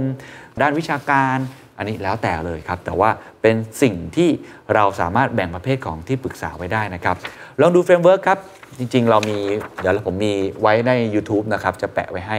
ลองดูแคปหน้าจอไปได้นะครับ เขาจะทำมาเป็นอ่า สี่ประเภทนะครับ ที่ น่าจะเป็น advisor ของคุณได้ และมีสกอร์การ์ดอยู่ด้านขวามือเห็นไหมครับคะแนนที่คุณจะให้เนี่ยในแต่ละสกอร์เนี่ยคุณให้เขาประมาณเท่าไหร่ เช่น มากสุดก็คือ exceed เนาะคือบอกเกินความคาดหมายไปมากเลย กลางๆหน่อยก็คืออตรงกับความคาดหวังของเรา และอันที่คะแนนน้อยสุดก็คือไม่ผ่านความคาดหวังของเราคือ มันเป็นการประเมินเพื่อทำให้รู้ว่าคนเหล่านี้เราควรจะให้เขามาเป็นที่ปรึกษาเราอยู่ใน Circle of Advisor มากน้อยแค่ไหน ก็จริงๆก็คือ 5 คะแนนนั่นแหละ 5 4 3 2 1 ลักษณะประมาณนั้นนะครับ แต่ผมอ่านแล้วผมก็คิดว่าจริง ๆ นอกจากเราจะต้องเลือกเขาแล้วเนี่ยเราก็ต้องถามตัวเองว่าเขาพร้อมจะเลือกเราด้วยหรือเปล่านะฮะการหา Circle of Advisor แบบนี้ก็ไม่ง่าย เดี๋ยวผมอาจจะมีกรณีศึกษาสำหรับตัวผมเองด้วยที่ผมเองก็ใช้เรื่องนี้โดยที่อาจจะไม่ได้เคยอ่านบทความนี้มาก่อน คือตัวผมเองเนี่ยไม่ได้มีเมนทัวร์เฉพาะตัวอะไรแบบนั้นนะนะครับ แต่ว่าผมมี Circle of Advisor ของผมเยอะมากเลย เพราะว่า ผมก็จะนัดทานข้าวกับคนเก่งๆ ในหลากหลายด้านอยู่เป็นประจำ นอกเหนือจากคุยกันเรื่องงาน หรือว่าคุยกันเรื่องที่เราอยากจะสร้าง collaboration หรือการทำงานร่วมกันเนี่ยส่วนใหญ่ผมก็จะแอบปรึกษาเขานะครับนั่นมุมหนึ่ง อีกมุมหนึ่งที่ผมใช้บ่อยก็คือเวลาผมสัมภาษณ์นี่แหละ สัมภาษณ์ไปเรื่อยๆก็กลายเป็นคนที่คุ้นเคยกัน คุยไลน์กัน หรือว่าโทรคุยกันเวลาเราไม่สบายใจหรือมีปัญหาตรงไหนเนี่ยเราก็จะปรึกษาเขาเป็นครั้งเป็นคราว ก็จะมีอยู่เรื่อยๆ บุคคลที่ผมพอที่จะเอ่ยนามได้ที่ ปรึกษาเข้าไปบ่อยน่าจะเป็นคนที่หลายท่านอาจจะเดาออก อย่างเช่นพี่โจธนาอย่างเงี้ยครับก็จะเป็น advisor ของผมคนหนึ่งเลย ซึ่งพี่โจธนาเป็น advisor ของใครหลายๆคนเยอะมากนะครับเพราะว่าพี่โจเนี่ยให้คำปรึกษาที่ค่อนข้างดี แล้วก็เข้าใจง่าย หรือว่าแม้แต่พี่ตุ้มเองนะครับพี่ตุ้มสรกลอดุลยานนท์ที่ทำรายการ The Power Game ก็เป็นคนหนึ่งที่ทำงานอยู่ในวงการสื่อมาอย่างยาวนานเนี่ยเขาก็จะช่วยให้คำปรึกษาในแง่ของการทำสื่อได้ด้วย ของพี่โจเนี่ย แกเป็นนักธุรกิจเนาะแกก็จะให้คำปรึกษาในมุมหนึ่ง จริงๆยังมีอีกหลากหลายคนที่อาจจะขออนุญาตไม่ได้เอ่ยนาม เพราะว่าไม่ได้เป็นทางการมากขนาดนั้น แต่ผมก็จะมีลักษณะแบบเนี้ยแล้วพอผมเห็นไอ้เจ้า framework scorecard อันนี้ ผมยังคงไม่ถึงขั้นมาเคาะคะแนนนะนะแต่ผมว่ามันทำให้เราสามารถแบ่งประเภทได้ดี ว่า เออ คนแบบนี้เรามีแล้วหรือยังและมันจะช่วยทำให้เรามองได้รอบด้านมากขึ้นว่าเราขาดที่ปรึกษาแบบไหน ถามว่าที่ปรึกษามีไว้ทำไมบทความนี้ไม่ได้บอกนะ แต่ผมลองแชร์ประสบการณ์ส่วนตัวเนาะผมว่าที่ปรึกษาเนี่ยมันเหมือนคนที่นั่งอยู่บนสนามฟุตบอลนะครับ แล้วมองเห็นเราเตะฟุตบอลนะแล้วเขาเนี่ยเคยเตะฟุตบอลมาก่อน หรืออาจจะเป็นคนทำอาชีพอื่นๆ เขาจะเห็นมุมบางอย่างที่เรามองไม่เห็นตัวเอง เพราะเราง่วนอยู่กับลูกฟุตบอลที่อยู่ตรงหน้า เราง่วนอยู่กับคู่แข่งที่อยู่ตรงหน้า เราอยากจะยิงประตู เราอยากจะป้องกันไม่ให้เสียประตู แต่เราไม่เห็นเลยว่า ตอนที่เราวิ่งท่าเราเป็นยังไง ตอนเราเตะท่าเราเป็นยังไง ตอนเราแสดงอารมณ์ออกมาเนี่ยมันเป็นอย่างไร หรือตอนที่เราดีใจตอนเรายิงฟุตบอลได้เนี่ยมันเป็นอย่างไร โดยเฉพาะคนที่ต้องทำงานกับคนเยอะๆ อย่างผมเองที่เริ่มขึ้นมาเป็นผู้บริหารเนี่ยการมีคนมาช่วยรีเฟล็กในหลากหลายด้าน ผมเรียกว่าเป็น 360 360 องศาเนี่ยจำเป็นมาก และยิ่งคนที่เป็นผู้บริหารที่ต้องทำงานใช้คำว่า interdisciplinary ก็คือทำงานหลากหลายศาสตร์เลย คุณต้องทำงานด้านธุรกิจ คุณต้องทำงานด้านวิทยาศาสตร์ คุณต้องทำงานด้าน marketing คุณต้องทำงานด้านการบริหารคน คุณต้องทำงานด้านวิชาการที่มันลงลึกในสายงานของคุณอย่างของผม เช่น เรื่องของงานการเขียนแบบนี้เป็นต้น งานการ storytelling คุณต้องทำงานที่เกี่ยวข้องกับกฎหมาย ต้องทำงานเกี่ยวข้องกับเทคโนโลยี เยอะแยะไปหมดเลยนะครับ เพราะฉะนั้นผมไม่แปลกใจทำไมบทความนี้ถึงพยายามบอกว่า mentor เนี่ยมีก็ดีนะ แต่ว่ามันไม่ครอบคลุมไงแต่ถ้ามี advisor มันเหมือนคุณมี avenger ส่วนตัวของคุณที่นั่งอยู่รายล้อมแล้วสามารถให้คำแนะนำต่างๆ ได้ ถ้าเป็นแบบทางการส่วนใหญ่แล้วที่เขามักจะใช้กันในบริษัทก็คือบอร์ดรูมนั่นแหละครับคนที่เป็นกรรมการไม่ว่าจะเป็นกรรมการอิสระ หรือกรรมการในสายงานต่างๆเนี่ยก็จะมาช่วยเรียกว่ารีเฟล็กในมุมมองที่แตกต่างกันออกไป บางคนเป็นกรรมการด้านบัญชีแบบนี้เป็นต้นนะดูตัวเลขด้านการเงิน บางคนเป็นกรรมการที่ช่วยดูด้านเทคโนโลยี บางคนเป็นกรรมการด้านความเสี่ยง ผมว่าอันเนี้ยก็เป็นกึ่งกึ่ง คล้ายๆกับ advisor แต่ว่ามีส่วนเกี่ยวข้องในตัวนโยบายของบริษัทเลย เพราะว่าสามารถโหวตได้แบบนั้นเป็นต้น ก็คิดว่าการมี framework แบบนี้ก็น่าจะช่วยได้ทำให้เรามองได้อย่างครอบคลุม แม้ว่าเราจะไม่จำเป็นต้องมีบอร์ดบริหาร หรือว่าบอร์ดบริษัทแบบนั้นก็เป็นไปได้นะครับ เราลองมาลงรายละเอียดกันครับว่า 4 ประเภทของเขามีอะไรบ้าง อันแรกครับ operating style advisor เขาบอกว่าแม้ว่าเราจะมีสัญชาตญาณในการจัดกลุ่มตามความสัมพันธ์ของผู้คนตามงาน หรือว่า background ของพวกเขาก็ตามที แต่ว่าสิ่งสำคัญนะเวลาเราที่จะเลือกเนี่ยเราควรเลือกคนที่เราคลิกนะคือคลิกกับคุณหรือเปล่าเนาะเพราะว่าบางครั้งคำปรึกษาหลายอย่างเนี่ยมันอาจจะไม่สอดคล้องกับงานที่เราทำเนาะหรือความต้องการที่คุณนะ่ะอยากจะมีเนะ่ยมันมากน้อยแค่ไหน สิ่งเหล่านี้เปลี่ยนแปลงไปตามกาลเวลา แล้วแต่จังหวะ บางช่วงคุณเป็น SME คุณต้องการ advisor แบบนี้ แต่พอเติบโตขึ้นมาคุณอาจจะต้องการ advisor อีกรูปแบบหนึ่ง ผมเองก็เช่นกันตอนเดือดสนาดเริ่มต้นใหม่ๆ advisor ผมต้องการแบบหนึ่ง พอเติบโตมีขยายมากขึ้น มีจำนวนพนักงานเพิ่มมากขึ้น ผมก็ต้องการ advisor อีกแบบหนึ่ง รูปแบบการดำเนินงานก็เช่นเดียวกันครับ เป็นอีกหนึ่งวิธีนะครับในการจำแนกหาที่ปรึกษาที่จะคลิกกับคุณเช่นเดียวกัน โดยคุณไม่มีนะฮะได้แบ่งวิธีการที่จะประเมินที่ปรึกษาว่าคนไหนเหมาะสมกับคุณไว้ดังนี้ 3 ประเภทครับ อันแรกคือ support style ที่ปรึกษาเหล่านี้สนับสนุนคุณอย่างไร มี 4 อย่างครับ ก็คือ tactical emotional sponsorship แล้วก็ advice คำว่า support ในที่นี้หมายถึงประเมินการสนับสนุนที่คุณต้องการจากที่ปรึกษาของคุณเอง และความสามารถที่เขานะ่ะมอบให้กับคุณ แล้วก็สามารถจัดประเภทได้ 4 อย่างอย่างที่บอกนะครับ emotional ก็ตรงตัวเนาะก็เป็นเรื่องของอารมณ์ความรู้สึก tactical ก็เป็นเรื่องเชิงเทคนิคนะครับเอ่อ advice ก็เป็นเรื่องคำแนะนำ sponsorship นี่ก็อาจจะช่วยสนับสนุนบางสิ่งบางอย่างได้ อาจจะเป็นเรื่องตัวเงินก็ได้นะ หรืออาจจะเป็นเรื่องของเสียงโหวตแบบนี้เป็นต้น เขาเลยยกตัวอย่างเช่น หากคุณต้องการที่จะคลายความกังวลในการ present ในวันรุ่งขึ้น คุณอาจต้องการที่ปรึกษาด้าน emotional support ด้านความรู้สึกด้านอารมณ์แต่หากคุณต้องการวิธีเตรียมตัวในการ present งานในเชิงเทคนิค ว่าฉันต้อง present ยังไงสไลด์ทำแบบไหน คุณอาจต้องการที่ปรึกษาในด้าน tactical support แต่หากคุณต้องการที่จะเลื่อนตำแหน่ง คุณอาจต้องหา sponsorship support ที่เขาจะมาช่วยสนับสนุนคุณในขณะที่คุณไม่ได้อยู่ในห้องประชุมแบบนี้เป็นต้น เมื่อคุณต้องการสร้าง circle of advisor ให้ลองพิจารณาดูนะครับว่าใครทำได้ดีที่สุดในบทบาทต่างๆ เพื่อทำให้คุณนั้นมั่นใจนะครับว่าคุณจะมีที่พึ่งพิง เมื่อคุณเผชิญปัญหาหรือว่าสถานการณ์ที่แตกต่างกันออกไป type ที่2ครับคือ engagement type ครับตรงตัวครับ คุณจะ engage กับเขาในรูปแบบไหนที่ดีที่สุดนะ อันนี้ผมว่าแล้วแต่บุคคลเลยนะ ก็เขายกตัวอย่างมานะ เช่น face to face เจอกันแบบหน้าดีที่สุดนะ หรือว่าแบบที่เป็นอีเมล ส่งอีเมลให้คำปรึกษามาก็ได้เหมือนกันนะ หรือว่าเป็นการโทรศัพท์มือถือเป็นเรื่องของโฟน เป็น text พิมพ์ text หรือว่าเป็น casual เป็น formal ได้หมดนะครับ ผมว่าอันนี้ก็ต้องประเมินดูว่ารูปแบบที่เราชอบมันเป็นแบบไหน เพราะว่า พูดตามตรงมีที่ปรึกษาของผมบางคนก็ชอบลักษณะแบบที่ casual มากๆ บางคนชอบแบบเป็นทางการมากๆ ก็มีเหมือนกัน ก็แล้วแต่บุคคลไป บางคนไม่ได้เจอหน้ากันบ่อยๆ แต่ว่าพิมพ์ไลน์คุยกันปรึกษากันเรื่อยๆ ก็มีเหมือนกันแล้วแต่บุคคล ซึ่งอันนี้มันอยู่ที่ข้อจำกัดด้วยเงื่อนไขของเขาด้วยนะครับ อันที่ 3 ครับสไตล์ก็คือเป็น communication style คุณชอบที่จะถูก feedback แบบไหนอ่าหัวข้อนี้ลองมาดูนะว่า เวลาคุณถูก feedback เวลาคุณถูกวิจารณ์กลับมาเนี่ยคุณพบว่ารูปแบบการปรึกษาแบบไหน ที่ทำให้เกิดประสิทธิภาพมากที่สุด เขาเสริมมาอย่างนี้นะครับว่าจากประสบการณ์ของเธอเองเนี่ยเราควรจะมีคนที่สื่อสารกับเราทุกรูปแบบ ไม่ว่าจะเป็นคนที่สร้างความมั่นใจให้กับคุณเมื่อคุณต้องการ หรือการได้รับ feedback ที่จริงใจและไม่เคลือบแคลงเพราะสำหรับการทำงานนั้นล้วนต้องการความจริงที่ขม และกำลังใจที่หวาน เขาก็เลยแบ่งออกมาเป็น 3 อย่าง encouragement คือคนที่แบบจะใช้คำว่ากึ่งกึ่งอวยก็ได้อ่า support ให้กำลังใจ ผมก็มีนะคนแบบนี้ หรือ radical candor นะฮะก็คือแบบโอ้โห คนที่แบบวิจารณ์กันแบบสุดๆเลยอ่าคนที่ไม่เคยเห็นอะไรที่เราทำมันดีสักอย่างเลย ฟังแล้วก็ท้อเหมือนกัน แต่คนเหล่านี้ช่วยเตือนสติเราได้ ผมมีเหมือนกันครับ และเบลนครับก็คือผสมผสมแบบนี้เป็นต้นนะครับ นี่คืออันแรก operating style advisor คุณมีมากน้อยแค่ไหน และ เป็นสไตล์แบบไหนครับ แบบที่ 2 ครับ expertise ครับ มนุษย์จำเป็นอย่างยิ่งครับ ที่จะต้องซึมซับพฤติกรรม และความรู้จากผู้ที่เราใช้เวลาอยู่ด้วย การสร้าง Circle of Advisor ที่เต็มใจที่จะสนับสนุนคุณ เป็นวิธีที่ช่วยคุณสามารถที่จะเร่งการเติบโตส่วนบุคคล และขยายกรอบความคิดของตัวคุณได้ ผมชอบประโยคเมื่อครู่มากเลยครับ เลยอยากจะขออนุญาตขยายความซ้ำในมุมมองผมเองนะ เพราะผมเชื่อเรื่องนี้มาก ๆ เหมือนกันครับ การที่คุณจะมี Circle of Advisor หรือวงกลมของคนที่สามารถเป็นที่ปรึกษาคุณได้เนี่ยหัวใจหลักไม่ใช่แค่คำปรึกษาที่เขาให้ หัวใจหลักคือมนุษย์มักจะเรียนแบบ ซึมซับพฤติกรรมและความรู้จากผู้ที่เราใช้เวลาอยู่ด้วย จริงมากครับ ผมยกตัวอย่างนะครับ เช่นตัวผมเองที่หลายคนบอกว่าเป็นคนชอบเรียนรู้อะไรแบบนี้เนาะแล้วก็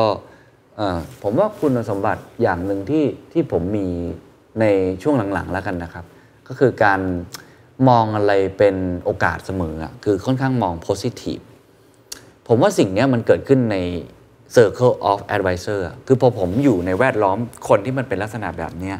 ผมก็จะกลายเป็นคนแบบนั้นโดยปริยาย ซึ่งผมว่าดีนะในส่วนตัวผมแล้วกันนะครับ เช่นผมอยู่กับพี่ตุ้มพี่โจอย่างเงี้ยทั้งสองคนนี่เป็นคนที่มองโลกแง่บวกเนาะแล้วก็เป็นคนที่มักจะมองปัญหาเนี่ยเป็นมุมมองของโอกาสได้ คือสามารถพลิกวิกฤตเป็นโอกาสได้ มีเสียงหัวเราะเกิดขึ้นเสมอเวลาเราพูดคุยกันมันก็ทำให้ผมอะรู้สึกพอใจแล้วกัน แล้วก็ชื่นชอบคนลักษณะแบบนี้ แล้วเราก็รู้สึกว่าเราก็น่าจะเป็นคนแบบนี้ได้ เพราะว่าทั้งสองท่านก็เป็นคนที่ประสบความสำเร็จนะครับแบบนี้เป็นต้นนะผมคิดว่า เพราะฉะนั้นผมเชื่อมากว่าการที่สังคมรอบข้างเขาเคยบอกนะหกคนที่อยู่รอบตัวเราเป็นคนแบบไหนเราจะเป็นค่าเฉลี่ยของคนเหล่านั้นนะซึ่งผมว่าการที่เรามี Circle of Advisor ที่ดี ในหลากหลายมุมมอง ก็จะช่วยทำให้เราเนี่ยถูกหล่อหลอมเป็นคนที่น่าจะดีได้ เขาก็เลยแบ่ง expertise เนี่ยเป็น 3 กลุ่มด้วยกัน กลุ่มแรกคือ domain expertise อันนี้คือพื้นที่ของความเชี่ยวชาญนะครับอันที่ 2 คือแบ่งตาม skills skill type แล้วก็อันที่3นะครับแบ่งตาม competency นะครับคือจุดแข็งจุดอ่อนอะไรลักษณะแบบนั้นนะครับ domain expertise ปกติแล้วเนี่ยเขาก็จะแบ่งได้ 2 รูปแบบนะฮะก็คือ functional หรือว่า industry functional ก็คือแบ่งตามไองานที่เราทำเช่นมันเป็นฟังก์ชันของ marketing เป็นฟังก์ชันของ sales เป็นฟังก์ชันของ finance เป็นฟังก์ชันของอาจจะเป็น policy ฟังก์ชันแบบนี้ ผมคิดว่าการที่เรามีคนที่เป็นผู้เชี่ยวชาญโดเมนเหล่านี้มาช่วย มันก็จะช่วยเราได้เยอะนะครับ อีกมุมหนึ่งครับก็คือเป็นผู้เชี่ยวชาญลักษณะที่แบ่งตาม industry ก็คืออุตสาหกรรม เช่น เทคโนโลยี การเงิน สินค้าที่เกี่ยวข้องกับอุปโภคบริโภคแบบนี้เป็นต้น ผมว่าช่วยมาก ๆ เลยทั้งสองแบบเลย การที่เรามีที่ปรึกษาที่ ทำงานด้านการเงินสมมตินะอย่างผมเองที่ไม่ได้เชี่ยวชาญด้านนี้ ด้านกฎหมาย หรือว่าด้านต่างๆ นานาเนี่ยมันช่วยทำให้ผมมองรอบด้านมากขึ้นนะครับหรือว่าการที่เรามีโดเมน expertise ด้านอุตสาหกรรมที่ไม่เหมือนกันเลยเนี่ยผมผมชอบมาก เพราะว่ามันทำให้เราไม่ได้คลุกอยู่กับมุมมองของตัวเองที่เราอยู่ การที่เราอยู่ในอุตสาหกรรมสื่อ ผมอยู่ในอุตสาหกรรมสื่อ มันจะทำให้เรามองโลกมุมเดียว ซึ่งในทางหนึ่งก็ดีเพราะมันลึกนะฮะ แต่ว่าในอีกมุมหนึ่งถ้าเรามองแบบนี้มันทำให้เราไม่สามารถมอง cross industry ได้ แล้วก็การที่มุมมองอื่น ๆ มันจะช่วยทำให้เราขยายขอบเขตของตัวเอง หรือว่าขยายขอบฟ้าทางความคิดของเราเอง เช่น หลายครั้งนะครับผมเอาไอเดียของคนที่ทำธุรกิจด้าน supply chain เข้ามาใช้ หลายครั้งเนี่ยไปเอาคนที่ทำธุรกิจด้านแฟชั่นมาใช้ ก็เลยค่อนข้างชอบ แล้วผมไม่แปลกใจทำไมคอร์สเรียนในยุคหลังๆ ถึงมีค่อนข้างเยอะเนาะเพราะว่ามันช่วยทำให้เราเนี่ย มองได้หลากหลายอุตสาหกรรม แล้วก็หาโอกาสในการพัฒนาธุรกิจร่วมกันด้วยนะครับเขาก็เลยบอกว่า ถ้าคุณยังอยู่ในระหว่างการค้นหาตัวเอง คุณอาจได้รับประโยชน์นะครับจากการมีที่ปรึกษาผู้เชี่ยวชาญในสายงานของคุณ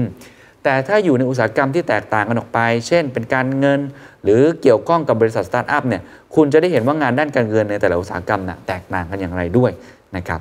แต่ถ้าเกิดว่าคุณเลือกแล้วว่าจะเติบโตในอุตสาหกรรมใด ให้ลองหาที่ปรึกษาที่เชี่ยวชาญในแต่ละด้านในอุตสาหกรรมนั้นๆ เช่น ถ้าคุณอยากทำสื่อคุณอาจจะต้องมีที่ปรึกษาหลากหลายมุมมองนะ เช่น นักข่าวภาคสนาม นักข่าวการเมือง นักข่าวเศรษฐกิจ หรือแม้แต่คนทำงานอาร์ตคนตัดต่อ ก็อาจจะให้ประโยชน์มากกับคุณ เพื่อที่จะทำให้คุณได้เห็นภาพรวมมากขึ้นนะครับ Type ที่2นะครับต่อจาก Domain Expertise นะครับก็คือ Skill Type อันนี้ก็แบ่งตรงตัวเลยก็คือสกิลนั่นแหละ Hard Skill กับ Soft Skill นะครับในช่วงแรกเริ่มของการทำงานนะครับอาจจะมุ่งมั่นไปที่การเรียนรู้ในลักษณะที่เป็น Hard Skill ค่อนข้างมากนะครับ Hard Skill ก็ตรงตัวเนาะเช่น เรื่องการเงิน เรื่องการเขียนโค้ดแต่ว่าจริง ๆ มุมมองผมแล้วกัน ผมคิดว่านอกจาก Hard Skill แล้ว Soft Skill สำคัญมาก คนที่เป็นผู้เชี่ยวชาญด้านการสื่อสาร communication คนที่เป็นผู้เชี่ยวชาญด้าน emotional intelligence นะความฉลาดทางอารมณ์ คนที่เป็นผู้เชี่ยวชาญด้านการคิดเชิงนวัตกรรม หรือว่า collaborative การทำงานร่วมกันกับคนอื่น การที่มีผู้เชี่ยวชาญด้านนี้ก็จะช่วยทำให้เรานั้นฝึกทักษะตรงนี้ได้ด้วยนะครับ ส่วนอันที่ 3 ครับ ในเรื่องของ expertise ก็คือ competency อันนี้ก็ตรงตัวครับ อยู่ใกล้คนที่พัฒนาจุดแข็งหรือว่าเสริมจุดอ่อนให้กับคุณได้ เขาสามารถที่จะมาทำให้จุดอ่อนของคุณนั้นหายไป หรือว่าทำให้จุดแข็งของคุณนั้นดีขึ้นได้นะครับ อันนี้คือทั้งหมดของ expertise เราผ่านไปแล้ว 2 advisor ก็คือ operating style กับตัวที่เป็น expertise นะครับ อันที่ 3 depth ครับ depth นี่ก็คือเชิงลึกเลย ใน 2 หัวข้อแรกเนี่ยมันดูเหมือนว่ายิ่งมีวงที่ปรึกษาที่กว้าง ก็จะยิ่งดูทำให้คุณนั้นช่วยพัฒนาตัวเองได้ แต่สำหรับหัวข้อนี้ต้องบอกว่ายิ่งมีน้อยยิ่งมีคุณภาพ อาจจะเหมาะสมกว่า การที่คุณมีผู้ที่คอยให้คำปรึกษาแล้วก็ยินดี ที่จะพูดคุยกับคุณอย่างลึกซึ้ง พร้อมจะเติบโตไปพร้อมกับคุณนั้นสำคัญมาก ๆนะครับ คนที่มีคุณภาพนั้นน่าจะสำคัญมากกว่าปริมาณ คนที่เขียนบทความชิ้นนี้เขาบอกว่า เมื่อคุณก้าวหน้าในอาชีพการงาน คุณก็จะเติบโตมากยิ่งขึ้น การตัดสินใจของคุณจะยิ่งชัดเจนขึ้น และเริ่มมีปัจจัยเกี่ยวกับชีวิตส่วนตัวเข้ามาให้ตัดสินใจมากขึ้น เช่น อาชีพของคู่ชีวิตของเรา การวางแผนครอบครัว การซื้อบ้าน หรือว่าแม้กระทั่งเรื่องของสุขภาพ เมื่อคุณเปลี่ยนวงสังคมก็ต้องมีการเปลี่ยนแปลงเช่นกันจงหาคนที่คุณสามารถพูดคุยได้อย่างลึกซึ้ง และไม่ว่าเวลาจะผ่านไปนานเท่าไหร่เขาก็ยินดีที่จะให้คำปรึกษากับคุณอย่างจริงใจอยู่เสมอคำถามก็คือเราจะหาคนเหล่านั้นได้อย่างไรเขาแนะนำอย่างนี้ครับ ให้พิจารณาทุกมิติของตัวตนทั้งหมดของคุณ ไม่ว่าจะเป็นเรื่องของ socio-economic นะครับเรื่องสถานะทางเศรษฐกิจและสังคม เรื่องของความเกี่ยวพันทางวัฒนธรรม เรื่องของความเชื่อ เรื่องของรสนิยมทางเพศ เรื่องของรากเหง้าทางภูมิศาสตร์ หรือว่าเรื่องของปัจจัยอื่นที่อาจจะมีผลกระทบต่อตัวคุณ ให้ลองดูนะครับว่ามีผู้คนแบบใดในวงสังคมนี้ สอดคล้องกับสิ่งเหล่านี้บ้าง ที่จะพัฒนาความสัมพันธ์กับพวกเขาในระยะยาว พูดง่ายๆครับก็คือหาคนที่เข้ากันได้มากๆ ในหลาย ๆ มิติเลย แต่เป็นมิติที่ลึกไม่ใช่แค่เรื่องงาน คนที่อยู่เคียงข้างให้คำปรึกษากับคุณต่อไป ไม่ว่าคุณและเขาจะเลือกเส้นทางใดในอนาคตข้างหน้า อันนี้หลายคนใช้คู่ชีวิตนะเป็นที่ปรึกษา เพราะว่าเขาจะเข้าใจเรื่องมุมมองของคุณความเชื่อของคุณรสนิยมทางเพศของคุณได้ค่อนข้างดี หรือบางคนอาจจะใช้ครอบครัวคุณพ่อคุณแม่ก็เป็นไปได้เหมือนกัน ผมว่าการที่มีที่ปรึกษาตรงนี้จะทำให้คุณนั้นสามารถที่จะเดินไปในเส้นทางชีวิตของคุณแบบไม่เดียวดาย หรือว่าเหงาจนเกินไปนักนะครับ สุดท้ายเอ็กซ์ตร้าแล้วครับ อันนี้เป็นโบนัสเลยนะฮะเขาบอกว่าเป็นสล็อตพิเศษสำหรับ purpose หรือว่าเหตุผลของการมีอยู่ในการใช้ชีวิตของคุณโดยเฉพาะ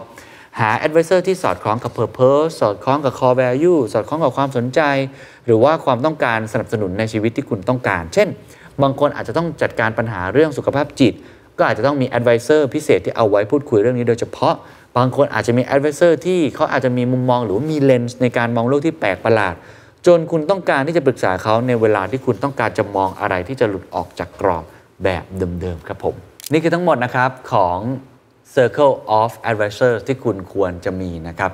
ทางคุณมิมีนะฮะที่เขียนบทความนี้เขาทิ้งท้ายอย่างนี้ว่า ไม่อยากให้เครียดจนเกินไปเพราะว่าพอเห็นมันเป็น framework เนี่ยโอ้โหมันต้องให้คะแนนกันแบบนี้เนาะเขาบอกว่าตลอดชีวิตของเราเนี่ยมันเป็นธรรมชาติอยู่แล้ว ที่เราจะสร้างความสัมพันธ์ เราจะมีที่ปรึกษาในที่ทำงาน